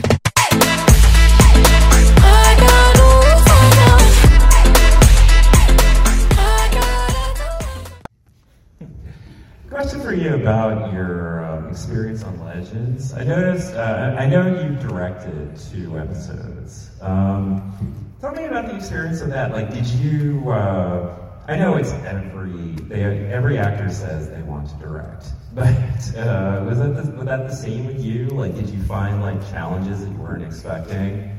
And uh, another question: um, Do you think you'll ever go back to playing the characters on the CW? Great questions. I, so it's funny because I actually started directing um, when I was 18. The first thing I did at Oxford was a directed a play um, called For Coloured Girls Who Considered Suicide When the Rainbow Is Enough I know by that. Inti I know that Chang, and it's that's a transformative play for me in my life. Mhm. Um, and so, so directing's always been in my heart, but I never thought about directing um, screen because it's so technical. You know, you've got so many things to think about um, beyond just the emotional side of things. Um, and uh, about 2017, I went up to the producers on Legends and said, I would really love to direct. What can I do? Um, and so I shadowed. I shadowed a couple of directors. I did the Warner Brothers Directors course. I wrote and directed a short film. And I just had to basically prove to them over the course of three years that this was serious. It wasn't something that was just, like you said, a whim and everyone wants to direct. And um, I was the first one to make all these steps, and, and then Katie and Jess were like, oh, this sounds fun. Can we do it too? Um, and it got to the point when they said yes. And I, and I felt incredibly honoured. And I worked so hard, I think harder than I've ever worked before, just to prepare for that first episode. Because, you know, you're learning, the show is huge for the budget and for the time scale. It's huge. The amount of VFX, the amount of, you know, stunts, special effects, um, time travel, all these things, and you're up against the clock, so there's not a moment to, to waste. Um, I watched all of the previous episodes on silent, which really helped, because when you watch it on silent, you can really see the cuts, how the scenes come together, what shots they're doing without being distracted by the production value. Um, and I recorded all of my favorite moments, any sort of reasons why. Because the biggest thing you're trying to do is build a shot list so that every single scene, you know exactly how you're going to shoot it, how it's going to edit together, so that when you're doing a take, you know, oh, it's okay that that line doesn't work because I'm actually going to use that line from this different shot, blah, blah, blah, blah. Um, so I think the biggest challenge for me, because I love emotion, I love drama, I love acting, um, was the actual the VFX and stunts and figuring out how to make that work. Um, and and because the first episode I directed, we had you know like a 50 foot mushroom erupting out of the ground. We had people being levitated into it. We had all kinds of um, Constantine magic um, and things like that. And we were shooting in the forest until 6 a.m. from 5 p.m. to 6 a.m. three nights in a row. It was raining, so it's just knowing how to get your head around situations like that. Um, also, there will always be a time when you perfectly plan out a scene. You've got it all shortlisted. You come to do the rehearsal. The actors walk on and they say, "Eh, "I don't think I don't think I would stand there. I don't think I would do it like that. What about if I go over here?" Blah blah. blah. And you have to you have to go there because their idea might be better than yours. You know, you don't know. You can't crush that creativity. And sometimes I did throw it all away and started fresh. Um, but because I was so prepared, I was able to do that. I knew how to play in the moment, um, which was really fun. Question is a gu- guilty pleasure, the Kissing Booth. How's your experience working on that trilogy? Uh, do you like doing the rom-com genre? And um, are you watching Euphoria, your co-star in Euphoria? Would you want to be a part of that? I haven't watched Euphoria. I'm a little bit conflicted about Euphoria because I feel like what I've heard about it, the little bits I have seen, it sort of. I feel like I'm not quite sure that it's a safe space that they create for the traumas that they show. I don't really know if it actually is cathartic and therapeutic or whether it's a little bit. I- I, don't really feel from where I am and because of my experiences that I want to be exposed to trauma without being held in some way and feeling some kind of catharsis from it. So I haven't done it, but maybe I should. I hear it's stunning. I hear the cinematography is amazing and the acting is great. Um, and Kissing Booth was so much fun. Again, we went back to Cape Town, filming in Cape Town, pretending it was LA. Um, and Joey King is just a dream. The actors are fantastic, so that was made it really, really, really good um, experience. I love, I love rom-coms. You know, it's again, it's that kind of um, idealistic kind of fantasy world, but not, but without the sort of supernatural element. And the character was fun. It's just a real feel good, and luckily that's what it also felt like on set. Awesome. Which one's your favorite? Um, I guess the first one is. is Yeah, classic one. I like the second one. I think the second one's my favorite. Yeah, it's good fun. Awesome. Thank you. And I'm, I'm a little curious about that. I mean, I have a, I have a, I have a young daughter, and, and I want to make sure she grows up with uh, some really great role models to look up to. So I'd like to hear more about. Seems like it's something very suited for her. Yeah, definitely. So it, it came around because uh, I don't know if many of you know the DC universe. So we all film in Vancouver. Um, so you've got like five of these shows, and uh, we realized there was no space for the predominantly the female actresses to get together and just talk, talk about experiences. We realized a lot of us had quite similar grievances um, that were quite different from our male actors. Um, and and I think often women are sort of pitted against each other, especially within like the acting world, which is just so sad and and uh, reductive. So we all came together and we started just having meetings and just talking and sharing and sort of creating a safe space um, to help guide each other or to just just you know vent. And we decided, you know, this is so wonderful and we're getting so much out of this. Why don't we try and take this to a wider level? within the fandom as well and open this up. Um, so we started at conventions, and we were multiple ones of us at conventions. We do panels, She Authority panels, um, and it's basically just a space to uh, celebrate. And it's not just for women, you know, anyone can be a part of it. But it, you know, we just felt that there was not really a space for female identifying and non-binary people specifically. Um, but we're completely open to anyone, um, and it's just a space to share, a space to inspire. Um, we have a website where anyone can submit articles and we can discuss those articles. They're often very vulnerable, very open, very honest. Um, and it's just about sort of uplifting each other, uplifting each other through our own sort of experiences. You know, what the trials and tribulations we've been through, and how that can, how we can use those to inspire other people and empower them. Because so often we're told to sort of keep our most intimate stories and most sort of vulnerable moments to ourselves um, when actually they can be such, they're our strength, they're our superpowers. Um, and I think with what's beautiful about the DC world and the fandom is there's so many amazing people. Like you guys are incredible, and we learned so much from meeting you guys, and so many intimate, wonderful stories that people have shared with us. Um, so this is a platform for other people to learn from those, um, and hopefully build community around it. Fantastic. role in uh, The Force Awakens. Yeah. Um, tell us about uh, working in that role and that set and getting directed by J.J. Abrams. Absolutely. So, what was it like? Well, JJ is very unique, and of course, because it was my first time, I didn't realize how you know rare it is until much later. But um, most times when you're on a set, you'll be there on the on the set, the actors. The director will come in, you'll block the scene, decide how you're going to do it, and then he'll go or she will go away and watch it from a monitor, sort of around the corner, shout some direction at you. JJ, so I, it's, it's Carrie Fisher and me, my first day, I'm terrified. She's sitting there, I'm sitting here. JJ pulls up a little stool and sits here, and that was how he watched the whole scene. He never left. So the cameras are here on, on, on her and on I, and he's sitting right there, just looking at us from one to the other, rather than looking at a screen at all. He was just completely present, and he just knew that he'd got it. He'd give a note from right there. Um, and that was so beautiful. I've never had that again. Um, but it also shows how much confidence he has, that he knows the framing's perfect, he knows, trusts the camera operators. Um, another thing which was great about JJ is he wanted to do as little VFX as possible. So the sets mostly were completely built. So you'd walk into these complete worlds and you'd see everyone walking around with the actual outfits on rather than, you know, CGIing it all later. Um, and that gives it such a different feel, I think. And it also gives it that, you know, and shot on film, it all gives it that kind of more vintage feel. Um, Carrie was amazing. She was the most beautiful, sort of kind spirit. Um, you know, I was I was just a day player, my first thing, and yet she made such an effort to make me feel comfortable. And she's like, "Come to my trailer," and I went and hung out with her and her daughter and her dog, and we just chatted. Um, and, and so it was a really beautiful experience. And JJ is, you know, he's a nerd, he's passionate, and so it was really exciting to feel that energy rather than someone who just wants to get it done for commercial value. Maybe June, July, August, sometime around then. Um, I've also been writing. I'm right, working on my first feature, which I'll be directing hopefully by the end of the year. Um, and I started up a production company called Bareface Productions, which is all about uplifting marginalized voices and creatives. So I'm also producing um, a couple of TV shows that we've just got in development at the moment.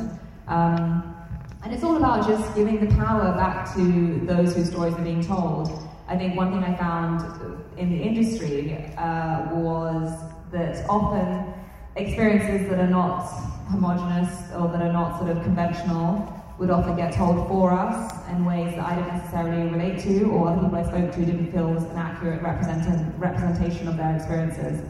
So I'm trying to work with having diverse teams that understand the subject matter of each story from the very beginning, from the creative, the producers, the writers, the directors, um, so that we can maintain the authenticity um, of, of the stories that are being told rather than having them told for us. Um, so that's what I'm kind of really working on is building that community and also making sure that those filmmakers, those writers have access to resources so they don't have to sacrifice um, their ownership of their stories due to lack of funds um, or lack of contacts. Um, so it, it's kind of it's a baby that I'm brewing um, and that is very much close to my heart. And I hope that in the next few years we'll start to see those pieces actually reaching the screens. Yeah, Dua Lipa, new rules. Uh, a music video definitely uh, that got my attention. Let's just say, guys. Everything that Dua Lipa gets my attention. I'm sorry. Again, guilty pleasure was the topic this week. And Gen Zod, you have a correction to make. Yeah, I got said earlier. Culpa. I've got to I've got to do a little mea culpa here. Um, Oh boy. apparently I don't know. Eh, I'm not entirely accurate in everything I say, and I don't know every random fact in the world.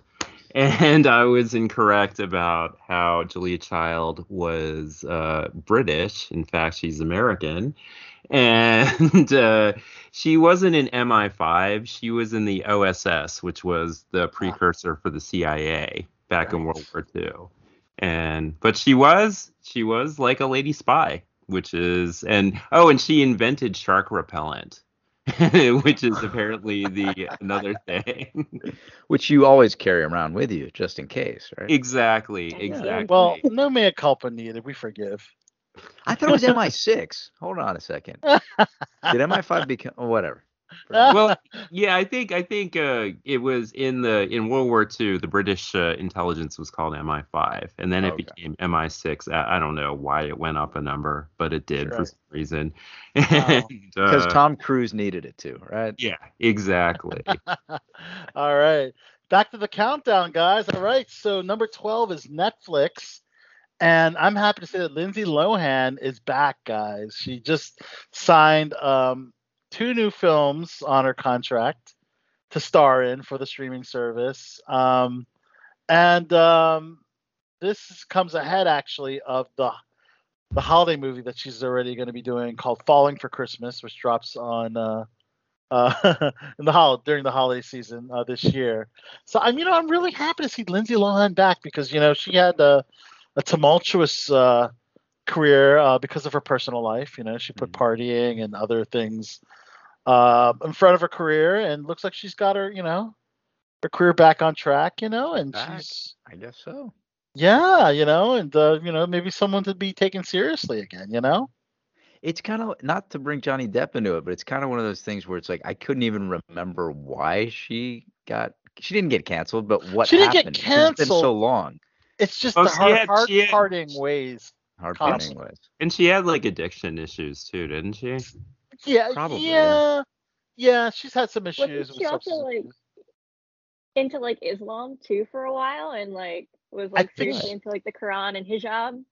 That might have Really? been after that, which actually got her a little bit on the straight and path to kind of like do those Ah. kind of religious retreats of sort, you know, to get her career back on track. But yeah, I don't know. I mean, uh, we'll have to wait and see what these films are about. But great for Lindsay. Um, um, all right. So there's something called Human Resources on Netflix. It's a uh, an animated series.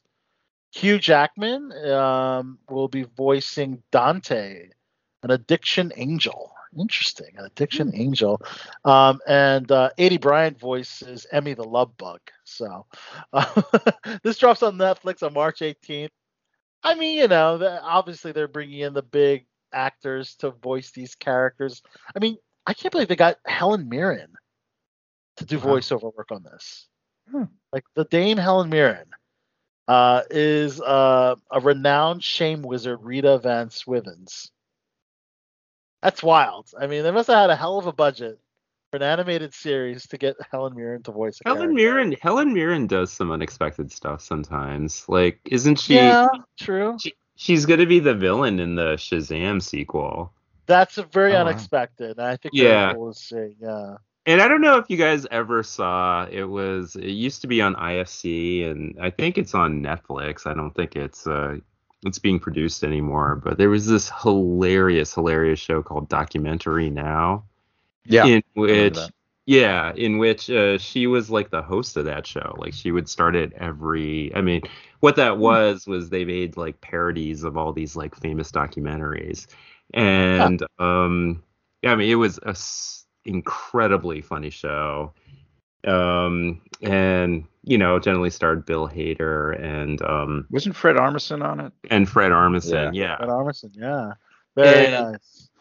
Yeah, I mean, like, so she'll she'll still show up for a paycheck. Yeah. so, And Helen Mirren, uh, we didn't mention during the, the SAG Awards talk that she uh, received her uh, the Lifetime Achievement Award of, uh, Hmm. um, during the SAG Awards too. So that, that's a good good honor for her. Mhm. Also on Netflix, we're gonna see. I don't know why the series exists, but it's about the last blockbuster, and it's uh, it's called Blockbuster, and uh, uh, it's Randall Park and Melissa Fumero, and it's an ensemble workplace comedy which follows the staff of the last blockbuster video in America. Oh gosh, exist? That sounds like it'd be fun. It's kind of like so? yeah, Oh, it, it's kind of such- hits that nostalgia bone, and it also, I mean, it's like, um, I mean, depending on the writing, if it's, you know, if the writing's good, then it could be like really, really funny. It's David like The Caspe. Yeah, like The Office. Yeah. It's David Caspe and Jackie Clarke. They are writers and executive producers. Um, They could have that Office vibe and, and be popular. Sarah, you surprised me when you said you were a fan of The Office. Yes. You you watched almost every episode? Oh, the whole thing. Oh, all all the whole thing. Wow. Yeah. so you you probably tune in for this blockbuster show. It sounds like something you want to Oh see. heck yeah. Oh, they just added JB Smoove from uh, uh, Oh, nice. Curb Your Enthusiasm. Curb He- yeah. He's gonna be he's gonna be in the show too. So that alone is reason to tune in. Yeah, That yeah. I'd watch it for that. He is funny. Yeah. All right, number thirteen on the list. The Starz Outlander is getting a prequel series um, where Matthew Roberts will write and executive produce. Um, yeah, with the popularity uh, of Outlander, I guess it was no surprise. It's actually going to draw on Gal Gadot's 2013 novella Virgins about Jamie's life before Claire, when he and pal Ian Murray were mercenaries in 1740s France. So, Awesome. for you Outlander fans, which I have yet to tune in, anyone an Outlander fan? Yes, I just got into it. You just got into Outlander? Yeah. I Oh, cool. Okay, cool, cool, cool. All right. Uh, yeah. So now they're gonna get a prequel. So I guess, yeah, kind of. I mean, I guess it makes sense, you know. Um. All right, number 14 on the list is American Crime Story and American Horror Story and Pose will all be on Hulu. So they're going to be leaving Netflix Oh wow. and Yeah, so Netflix is losing some two big properties. They're losing the Marvel shows, and they're um, losing uh, American Crime Story and American Horror Story and Pose. Um, they're all going to go on Hulu now. So, um, which uh, you know, I guess you know, Hulu is. Um, I think FX has a, a deal with Hulu. And oh, I that's think- right. Yeah. Yeah, and I think that contract with Netflix ended. I see. So I think that's why you're going to see all that stuff there. So um, now this particular trailer is very looks really awesome. I mean, granted the story is very tragic, but it's called The Girl from Plainville. It's Mhm. inspired by the true story of Michelle Carter's texting suicide, where she was texting encouraging her boyfriend to commit suicide. and- Oh yeah. Yes. I know that story. So the yeah, so the, there's a um, a Hulu um, limited series based on the case, and um, Elle Fanning uh, is starring in it. Um, so, uh, and then you have uh, Chloe Sevigny and, and Cara Buono, um, Kai Lennox, and Robert Leo Butz um, are um, all in this uh, uh, limited series on Hulu. And yeah, that was really sad. Like it's But like not not Sarah Paulson. I thought Sarah Paulson was in every one of these. Oh, I It's not an thought- American Horror Story, even though it sounds like it would be Amer- or American. not- It sounds like it would be American Oh, Crime wasn't Story. she? Yeah, I think she be was in. American Crime She was in all the seasons yeah. of American Crime Story too. That's But true. this, well, this doesn't fall technically under American Crime Story. It's Yeah, just going to be a it's its own Hulu series. Yeah. Oh, you know? Oh, okay. Yeah. So, but the story itself was just crazy. I mean, you know, she wasn't, you know, until they uncovered like the text message after he committed suicide, and then you know, obviously it's you know, what was it? Uh, accessibility to to um, murder, I guess. Yeah, I mean, they made her seem like she was an absolute and utter sociopath. Like, Right. you know, the way like how abusive she was to Right. her friend to drive her drive him to do that and like pretty much cheered him on as he committed suicide. God. Yeah. Oof, it's wild, dude. Uh, let's see. Apple TV uh, is number 15 on the list. All right. Almost wrapped here, guys. Uh, the first trailer for We Crashed, new drama limited series starring Jared Leto and Anne Hathaway. Those are two huge names. We are just talking about Jared Leto.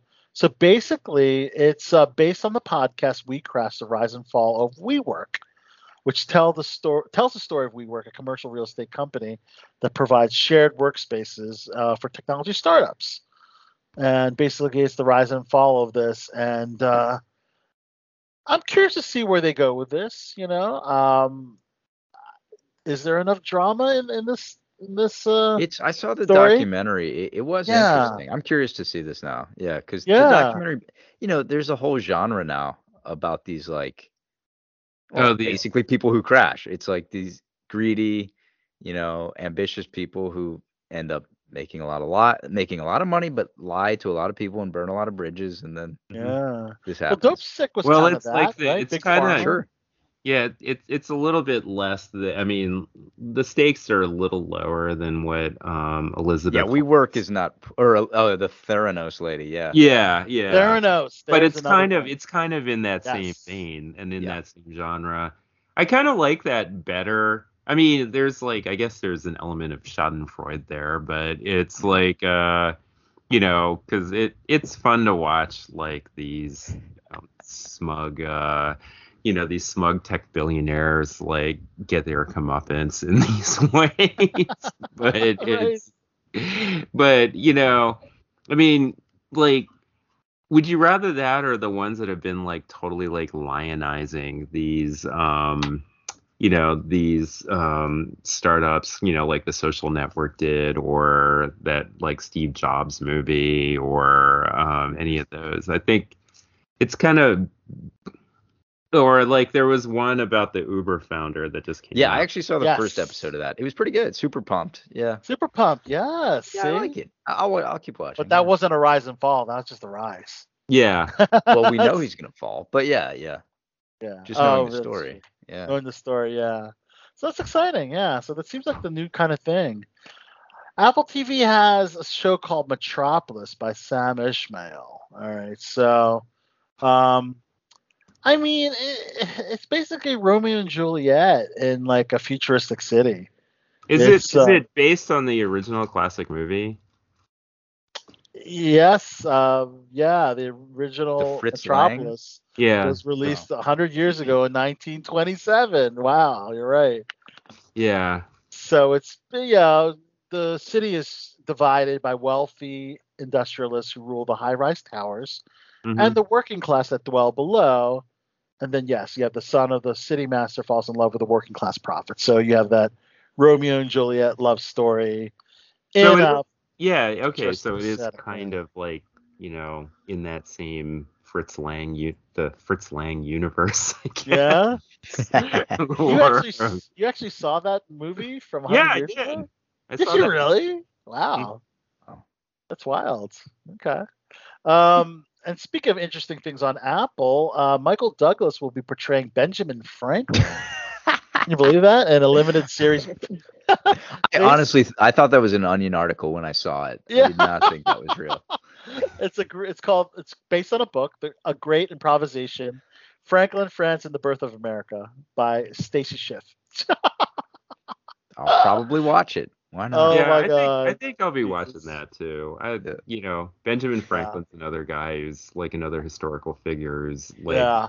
a really really fucking cool life. And, Wow. and uh, You guys would have done well with the history trivia.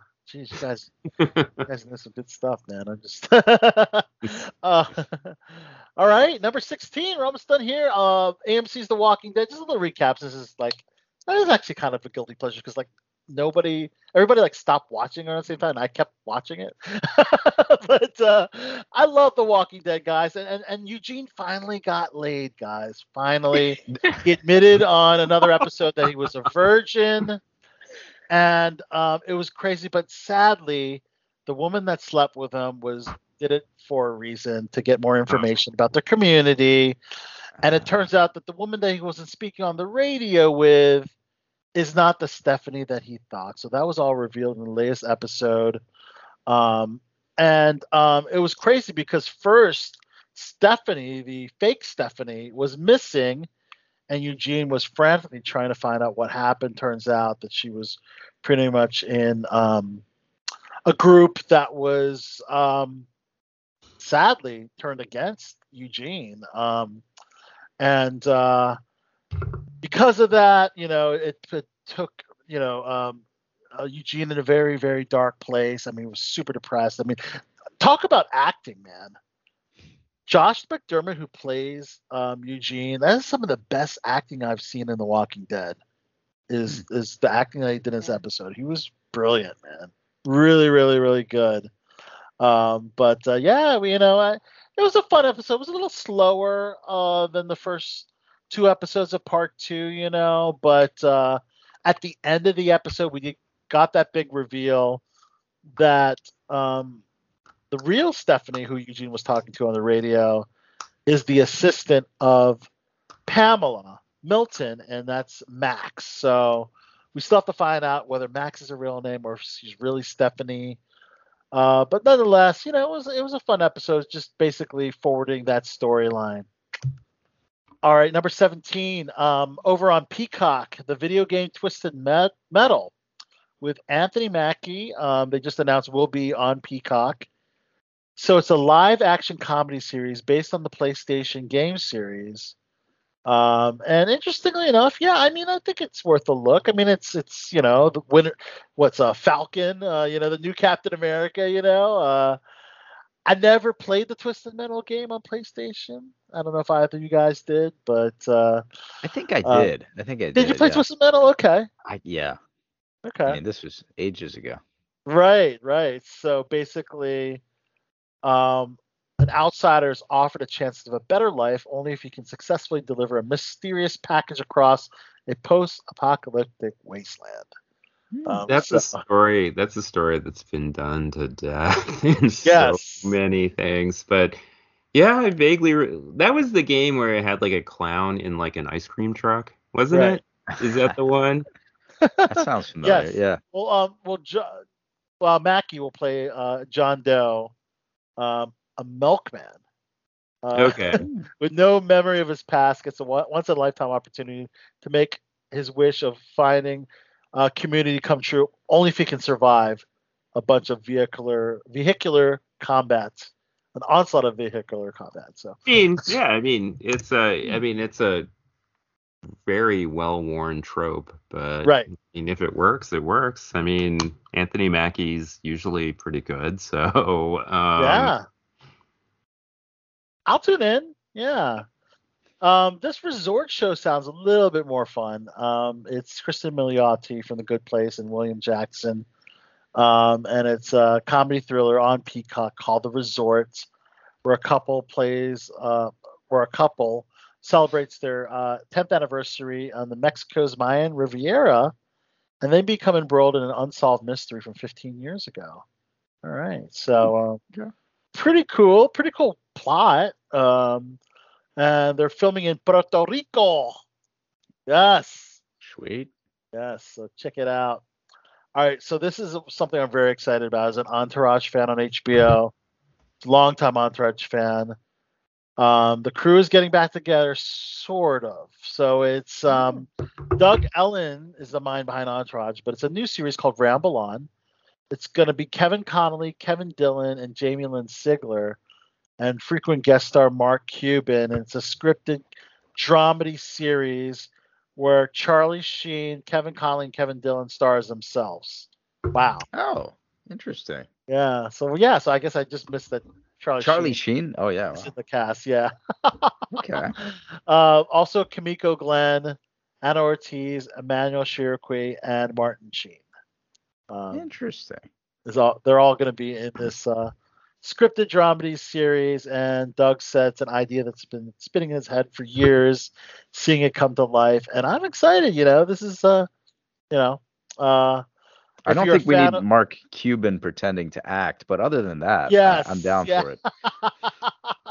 Were you an Entourage fan back in the day? Oh yeah, I love Entourage. Oh, wasn't Oh, it yeah. great, man? Yes. That's why. That's what made me want to become an actor. Is No seeing kidding. Vince. It's well, yeah, 'cause- well, it really well wanted me to succeed in Hollywood. Like I Okay. always, I mean, yeah, I've always, but it really wanted me to really do well because of seeing all, well, all the the fruits of his labor. I mean, he was getting laid uh, like every night, different women. He was partying with celebrities and you know porn stars and living. That's how it life. is. That's how it is when you're an actor. It was great. It's, I know that's how as an actor, right? As we sit at home on our podcast, you know. right. but I'm wait. uh, You know, um, it starts. Uh, um, uh, actually, it just uh, it's already been in production and it's going to wrap uh wrap up this month in LA. So, I guess they're they're, they're waiting to announce a network. Hasn't uh, been quite announced yet. So. All right, number 19, SNL. Uh, they usually open up with the comedy skit, right? You know, live from New York. It's Saturday night. They did because of what's going on in Ukraine, and uh, they decided to do uh, a performance of the Ukrainian chorus of New York, and so they opened with that instead. So I thought Mhm. that was something different, you know. Um, um, you know, during this very, very uh, dire time that uh, hopefully will be resolved sooner than later. Um, and then John Mulaney hosted, and he joins the Five Timers Club of hosting SNL five times. Um, so um, That so was a really that was a fun episode. I really enjoyed it a lot.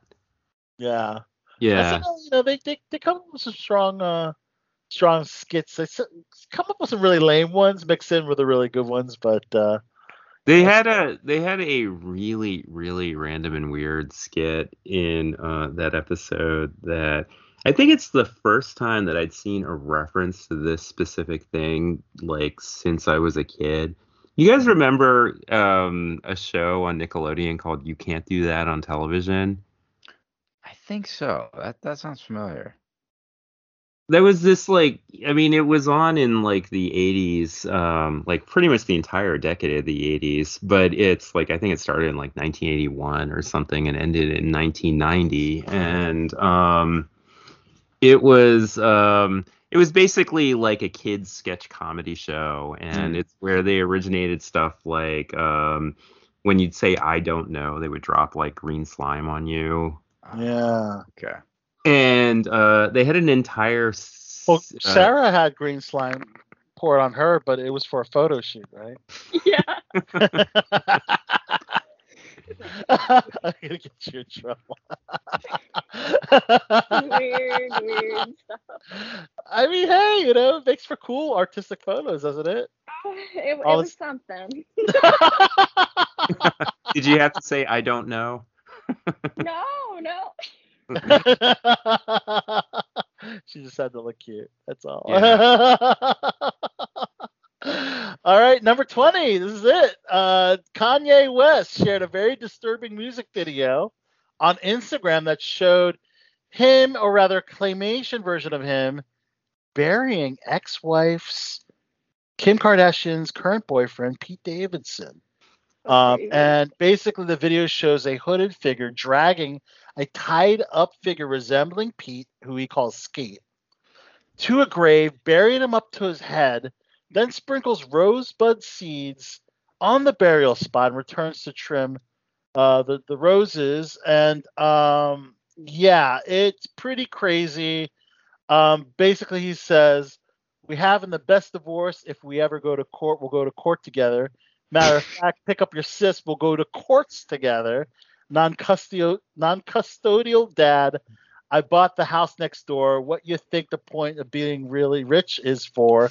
God save me from that crash, just so I can pe- beat Pete Davidson's ass. Ooh. And uh, yeah. Speaking of obscure sketches, who would have thought that a freaking magic carpet ride sketch on SNL would really lead to all of this? all of this. Yeah. He's he's It's got insane. some mental issues. He's got I, I don't see going that. on, you like, know? what what is the line between when is that illegal? Like, I when is it like illegal when you're you're literally threatening it's a somebody's death life? threat. Yeah, that's that's starting to be. I mean, they an did that when uh, Kathy uh, Griffin h- h- held up that uh, bust of Trump. You know, the the the you know Oh, the yeah. fake decapitated head of Trump, and Secret Service was on her ass. You know, so Yeah. I mean, it's, it's pretty disturbing. You know, I, I would be pretty scared, and I think uh, I think yeah, I think If I were Pete Davidson, I, I might have dropped Kim by now because I'm just not sure it's, it's worth just it. trouble, man. It's trouble. Kanye Kanye has been making a lot of like questionable Yeah. decisions. I mean, I guess he has for a while, but Yeah. like Right. uh, you know, you know the whole deal with his his album, his like latest album that came out. What about it? Okay, so it is um it is only available to be purchased on uh, this very very specific music player called the stem player and it's like pretty much like this um it looks like this like rock in your hand with like these like uh lights that come out of it. It's like this like glob it's about the size of your your um your palm. And it doesn't have like uh, supposedly the way this works is that like you know when you play it you can also mix tracks while you're doing it except there's no screen for it. So you can't like really control what you're you know the Right. Even though it's supposed to be like a four track player and you can like mix it the the way that you would like producing any song and it's also like three hundred dollars to, to buy this thing, and and that's, I mean, unless you because his new album isn't available on any streaming service. It's not available. Um, you can't buy it as like a like a in vinyl or as Right, or you know, digital still- download. or- Right. I don't know who still buys CDs, but or as a CD or anything like that. And that is literally the only way to get this album Wow. and it's That's it's crazy. on it's on top of what like I read a review of like a almost completely unusable music player that like only has it only has like three gigs of data space so even if you wanted to put more music on it there really isn't much you can put on Right. Yeah. and, uh, Jesus. and it's just such a So is it bizarre good? Have you heard it? So nobody's heard it. Yeah, No. pretty much. I mean, I'm assuming like you could probably see it. I mean, you could probably see the songs on YouTube, maybe. I don't know. I don't Right. even know. I mean, obviously he released this video with Pete Davidson, and that's one Right. of his new songs. So Right. that's like, uh, And his new series on Netflix too. It just came oh, that's right. Yeah. Yeah. There you go. Uh, okay. Oh, wow. Yeah. Like a documentary of like how he got started.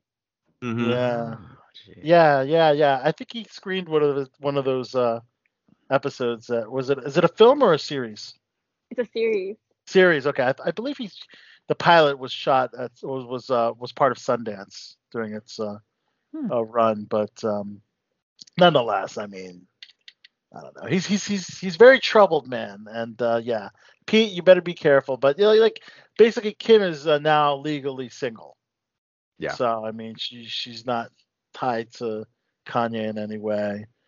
But the opposite is um, Khal Drogo himself. Jason Momoa apparently got back together with uh, Lisa. Lisa Marie- Bonet. Lisa Bonet, yeah. Yeah, yeah. So, and of course, Lisa Bonet, uh, her daughter is uh, uh, Catwoman in the new Batman. So you have to check that out. Um, Oh my Kinda god, that's crazy. her daughter. Oh yeah. it's Lenny Kravitz and uh, I know, right? Lisa Bonet and Lenny Kravitz's daughter is Zoe Kravitz.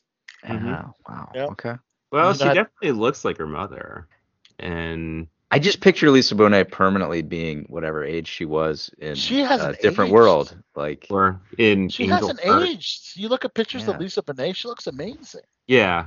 I mean, that's why Yeah. that's why Jason Momoa is with her. I guess so. Yeah. Jason Momoa is like roundly considered like one of the sexiest men in the world. and Yeah. He wants to be with her. So yeah, Yeah. yeah. gotta be lots of reasons for that.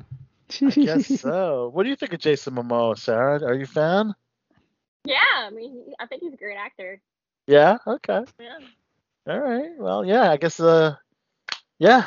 Good. Good. Good for. Good for Aquaman. You know, getting back, saving the family there. All right. So, um, you know, so that's it. You know, of course, we have rest in peace shout outs. Um, speaking of which, um, Bob Odenkirk had a recent interview on Howard Stern, and he was um, thanking someone on that interview that saved his life, essentially. Um, the health officer of Better Call Saul administered CPR for 12 minutes before grabbing a defibrillator, and three attempts on the defibrillator got his heart beating again. So, um, yeah, so he really thanks um, Rosa, the um, on-set health officer, for saving his life. So, thank God Bob Odenkirk is still with us. My God, that would have just been been so unsettling uh, had he not um, survived that. But um, we did lose a, some big names in the industry uh, this week. Sally Kellerman, um, nominated uh, star of film and television, uh, best known for her role in MASH Mhm. um, as Hot Lips, Major Margaret Hot Lips Houlihan. Um, was a beauty back in the day. Um, sadly, she had passed away. Um, also, Ned Eisenberg, an actor best known for Law and Order SVU. Uh, Clint Eastwood's Million Dollar Baby had sadly passed away after battling cancer at 65. Kirk Baily, actor best known for his uh, role as a camp counselor, Kevin Lee on the Nickelodeon, you mentioned, General Nickelodeon uh, sitcom Salute Your Shorts. Um, sadly, he was also battling cancer and, and passed away uh, at the age of 59. I Uh, remember that show. You remember that? Salute Your Yeah. Shorts? Yeah, I don't remember. I guess he was the main counselor. I, I know exactly who that is. Huh. Yep. Yeah. Yeah. 59. It's sad. And Farrah Forke, who played pilot Alex Lambert and Steven Weber's love interest in the NBC sitcom Wings. Oh my God, I didn't know she died. Wow. She's only 54, 54, Yeah. and she passed away at her home in Texas. Um, I went through I went through a period in college where Wings was always on like during this one short time where I didn't have classes. It was Uh-huh. always on the USA network and I remember I was I was home like making lunch or something. So every fucking day I watched Wings and I watched the entire run of that show. Jesus Christ, And- wow. And um you remember her? I never watched Yeah. it, but it's That's sad. Yeah, sad that she passed away. Um, she's been in Lois and Clark, The Advent- Mhm. New Adventures of Superman. Oh, she voiced Big Barda on DC animated series Batman Beyond and Justice League Unlimited. Yeah, big. I mean, that's a favorite character of mine. So I Oh, yeah, know you, you love those Amazon women, don't you? I do. the ones you can climb above, climb on top of, right? I think I know your fetish now, Zod. uh, let's see, Ralph Ahn, who played fan favorite uh, actor from New Girl. Remember Zooey Deschanel's uh, sitcom on Fox? Sadly died away. He was 95. Yeah. Um, he he's a, a man of very few words. He was the friend and grandfather figure of Nick Miller's, um, the Nick Miller character played by Jake Johnson, um, and Jane Marczewski, known as Nightbirde, um, died um, after a four-year battle of cancer. Um, she was known um, for her work on America's Got Talent and won the Golden Buzzer. Um, sad that she had passed away. Phenomenal singer and definitely a very big loss. And of course, with death, we celebrate life for happy birthday shout outs, which uh, includes George Miller of Mad Max fame, 77 today. Miranda Richardson is 64. Um, Tone Loc is 56. Julie Bowen of Modern Family is 52. Uh, David Faustino, Marriable Ch- Children is 48. Jessica Biel is 40. And Camila Cabello of Fifth Harmony and now doing her own thing. Actually, she's that was a good career move leaving that group. she's doing a lot better. Uh, she's 25. Happy birthday to Camila. So, wow, this is a cool show, guys. Wow, we got it. We got it all done, and uh, um, of course, uh, we like to uh, leave this last few minutes for any last minute plugs. Any got anybody got something to promote? I know Sarah, you're a social media uh, influencer of sorts now, right? Could we call it social media ins- influencer? Check you out on Sarah Gabriella, right, on Instagram. Yes. Yes. What other What do you? What's your influence, Sarah? What do you do? um, I used to act, model. It's pretty much it. Okay, cool. Yeah. Used to, used to. I'm, st- I'm still here and there. Okay, all right, all right, that's better. That's better.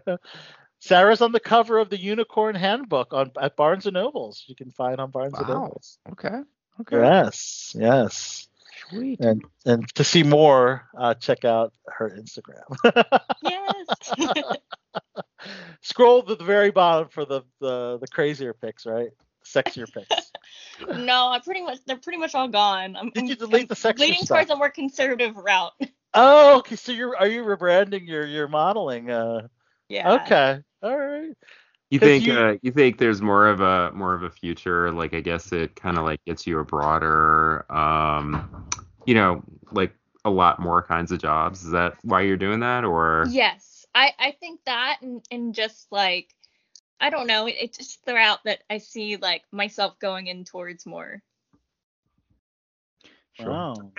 Cool. But but in the meantime, we follow you on Instagram and uh, everything. And Sarah Snuffleupagus, so I'm so glad that you joined us on BTB. It's been a minute.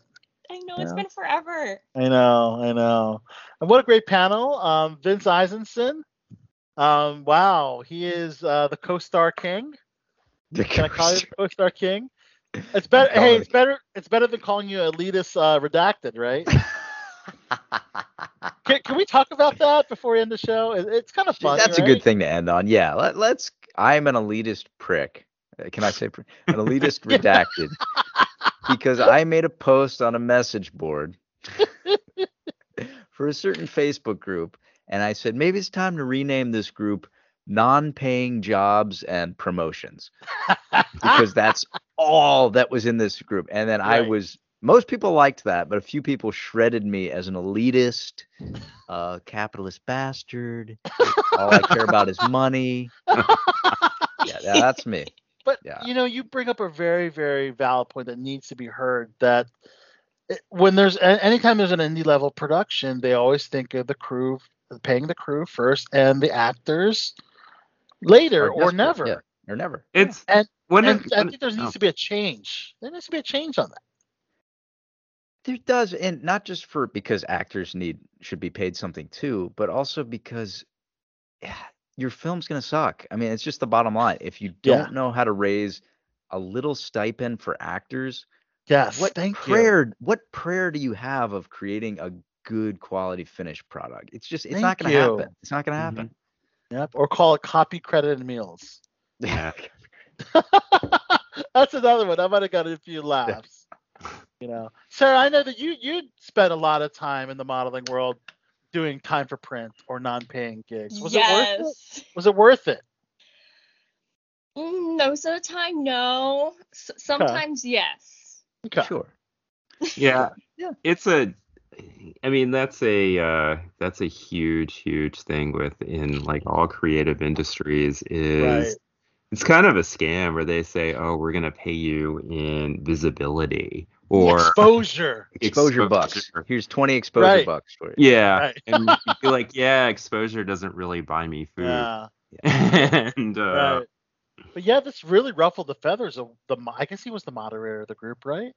I don't know who somebody you know, you know what's out, one yeah. of the funny things about you being called an elitist is that it doesn't it doesn't really make any sense as an insult because if you were truly an elitist, you'd be above such crass Exactly. things. Exactly. and like, uh, because I want to pay my bills on time, I'm an elitist. Uh, okay, maybe, maybe. Yeah. I hey, I can give you a billion reasons why you don't have to worry about that anymore. That's a little uh, pun to the upcoming. Can I say Vince Eisenson from Billions? I mean, that's Yeah. crazy. You can say that's that, sure. really, really damn. Wow, I'm just so man. That's That's just cool. amazing, Oh, man. thank you. Where do they where do they wait. where do they film When does it- Billions? Is it in New York or It's in New York, yeah. Yeah. So, um, so I do, you know, I I'm local to New York now, or I have to say that because y- you need you, to be. you ever You you, think need you're to. gonna, you think you're gonna move up there or are you gonna stay around here? I'm I'm thinking about it more than I used to. You know, I I The there's work, a lot of work, the work, up there. If the work is lot work calling, there. Yeah. Yeah. you could uh, We'll you could do, yeah, you could do the multiple city thing, you know. I'd like to, because that's the truth about Mid Atlantic. You know, we can work everywhere if Right. you're willing to drive. Yeah. If you're willing to make it happen, so wow, Wow. that that's awesome, man. That's a long drive down to Atlanta, for example. That's true. That is yeah. But March 20th, Vince Eisenson in Showtimes. And General Zod, I know you've been taking a lot of improv classes. Yeah, yeah. I think that's really like, awesome. I guess that's the one thing I can plug. I'm the the crass non-creative on the uh, that's usually on the show. Yeah, you are creative though. I guess I am. It's just Yeah. uh the uh yeah, the uh the improv's been going well. We have a showcase in a couple couple weeks and uh Still limited audience though, right? yeah, yeah. Okay. Well, when you have a show that you can invite friends, let me know. I'm happy to support. Actually, they did. They did just lift some of the restrictions. I guess with the mask mandate no longer Yeah. in Well, the- play. we well, don't. one have- reason I do want to see it is because I want to know. I want to see what it's all about. I want to see this uh, Baltimore improv group and see. Okay. see, you know, Oh, you're with Big. Some- okay. Is Yeah. Mike Harris Yeah. still with them? um. He used to be. I think I he founded it, or he co-founded it. Yeah, maybe. there's a there was all sorts of uh Oh, he was yeah, there was all sorts of like behind the scenes drama. Like I only started doing the big stuff last summer, so and I think he was gone before I got there. and but there was like there's all sorts of like apparently there was a huge huge um um i guess like implode not, not implosion like civil war within like the big structure where Oh wow. like um they they brought in some like executive director who was from New York and he was um apparently paying himself he granted himself this enormous like outsized salary for it's essentially like a uh a nonprofit and then he was and then their creative director was caught like tweeting racist stuff which Oh, is dear. very Oh, bad for something like big in which No. people there are people of color. Oh boy. It's Yeah. That that's definitely. But all of that, all of that was resolved before I got there. So I Okay. have, Okay. but that's you like didn't, you didn't bring any of the controversy with you. no, no. Okay. Well, Zod, I'm, I'm glad that you're you're um maybe maybe it's time to put you in- on front of camera. I, I'd be I'd be okay with that. Hey, you said you're casting a movie, right? we'll There you talk. Yeah. I don't know. I don't. I can't like promise you I have like any talent or ability. Can you cry on command right now? Let, let's see you cry. I could do the silent cry. There you go. You're hired. Zod. Very good, Zod. That's awesome, Zod. All right, guys. Well, we're ending tonight's uh, Below the Belt show and an on-location interview that I conducted with Timothy Zahn, the writer of the Thrawn novels. The, Mhm. One of the like the newest popular characters in the Star Wars universe is Grand Admiral Thrawn. We saw this name mentioned in The Mandalorian season two now, when Rosario Dawson's Ahsoka Tano asked her enemy when they had that you know that face off where is grand admiral thrawn and i talked to the creator of thrawn pretty awesome uh, will the creator of, of thrawn timothy zahn have any influence in the upcoming ahsoka series or anything involving thrawn we'll find out in this interview so this is really Ah, I exciting missed an opportunity to ask uh, Timothy Zahn. I didn't realize. you had that. a question that you didn't No, no, out? no. I didn't realize this before, but I knew his Yeah. name familiar from something else. He wrote uh, a Star Lord comic too. ah that would have been that would have been uh, nice to throw out as well but Yeah, and it's but that was a while ago. And it- yeah way before like he was like you know Chris Pratt MCU Star Lord. This is like the Right. original one. So ah, ah well, missed opportunity. Maybe the maybe the next time. So ending Yeah. tonight's show with Timothy Zahn's inter, uh, interview that we did at the Farpoint convention, farpointcon.com, the official website. On behalf of Mike the General Zod, Vince Eisenson, Sarah Snuffleupagus Bentman. so happy that you joined us. We will see you guys next week. Until then, peace. Peace. Adios. Right, we're here with author extraordinaire Timothy Zahn, best known for some of his amazing works in the Star Wars universe. Timothy, thanks for talking to us here on Below the Belt Show. No problem. All right. Thanks for having me. Uh, absolutely. So the whole Star Wars universe is so excited to finally see a live action Thrawn uh, that's going to be appearing, I, which I think the Ahsoka series. When when That's when the assumption. That's the assumption. Yes. So when you heard that, were you immediately uh, tickled pink? Like, or were were you basically saying, "Okay, I cannot wait"? Uh, are we going to be adapting some of the uh, of your Thrawn book? Well, I think tickled blue is probably a chiss, Yes. more of a chiss thing Yes, than yes, pink. yes, yes, of course. Um, I have no idea what they've got planned. Yeah. Um, Lucasfilm and Disney are very tight-lipped. Uh, Lucasfilm is paranoid about stuff leaking out. Disney is worse, from what I've heard. But what I what I do know is that Filoni is drawing things together. We've mentioned Thrawn in uh, uh, the Mandalorian. We know that that's the time period of the Thrawn trilogy. The end of Bad Batch introduced Mount Tantiss. So I don't know what exactly he's got in mind, but it's Filoni. It's going to be good. Wow. And Favreau. Do you have a preference of which of your Thrawn stories gets adapted? I don't know if they're going to do any kind of a straight adaptation or whether they're going to pick and choose. Uh, remember, the Thrawn trilogy is legend at this point. So you could tweak any of the story. This is what really happened, but the legends say this is what happened. So you could veer from the stories without eliminating them.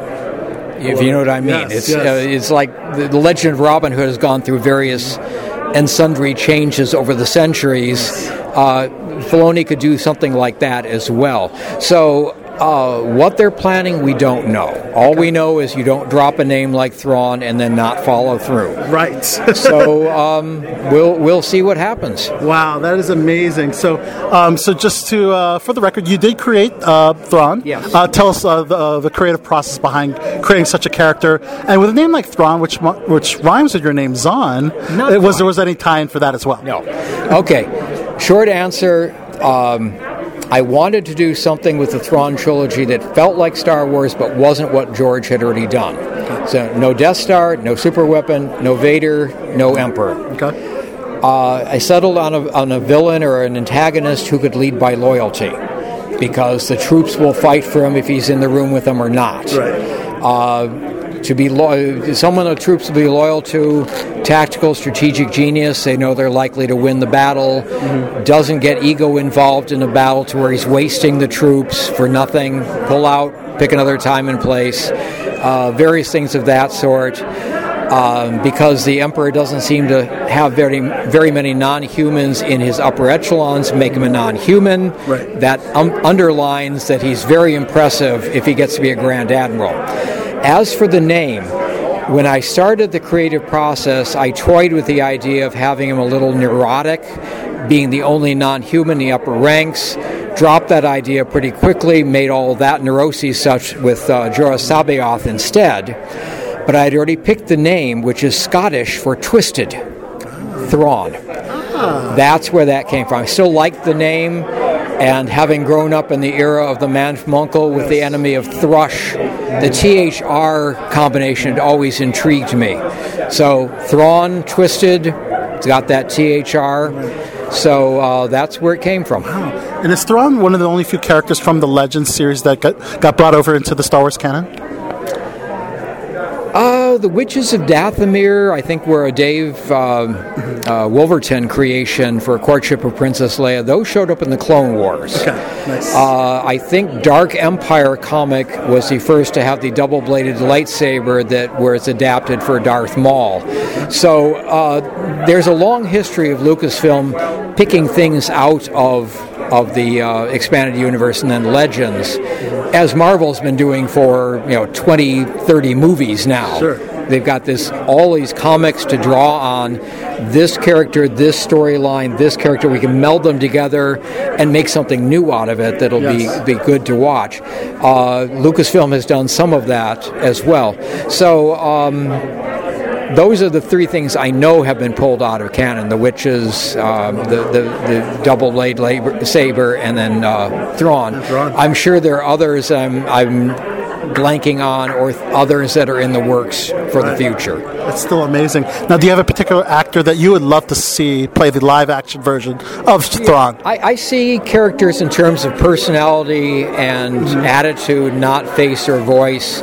You you get Thrawn's global awareness, being five steps ahead of everybody else, and I will. And if the actor can do that, he can play Thrawn. The the, the, the face structure is not that important.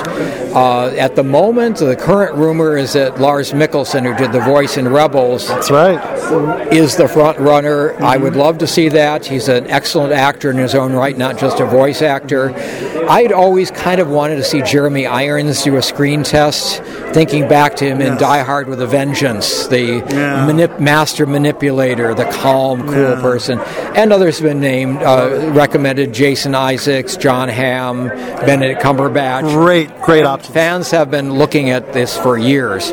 Um, I don't know again if they can capture the attitude. They they've captured Thrawn. Awesome. The question then is writing for him to write the character correctly. And again, Filoni in Rebel showed he understands Thrawn, can write for him. As long as he's in charge, I think we'll be good. Do you see Thrawn as um, a CG character or a practical effects character? Oh, I'm sure. well, I mean, he'll be live action. I'm sure. I don't. There's no reason why you you can't have. Paint the face blue and you're good, right? And the uh, the eyes can either be contact lenses or just uh, CG after the fact. Yeah. Um, lots of ways of doing this.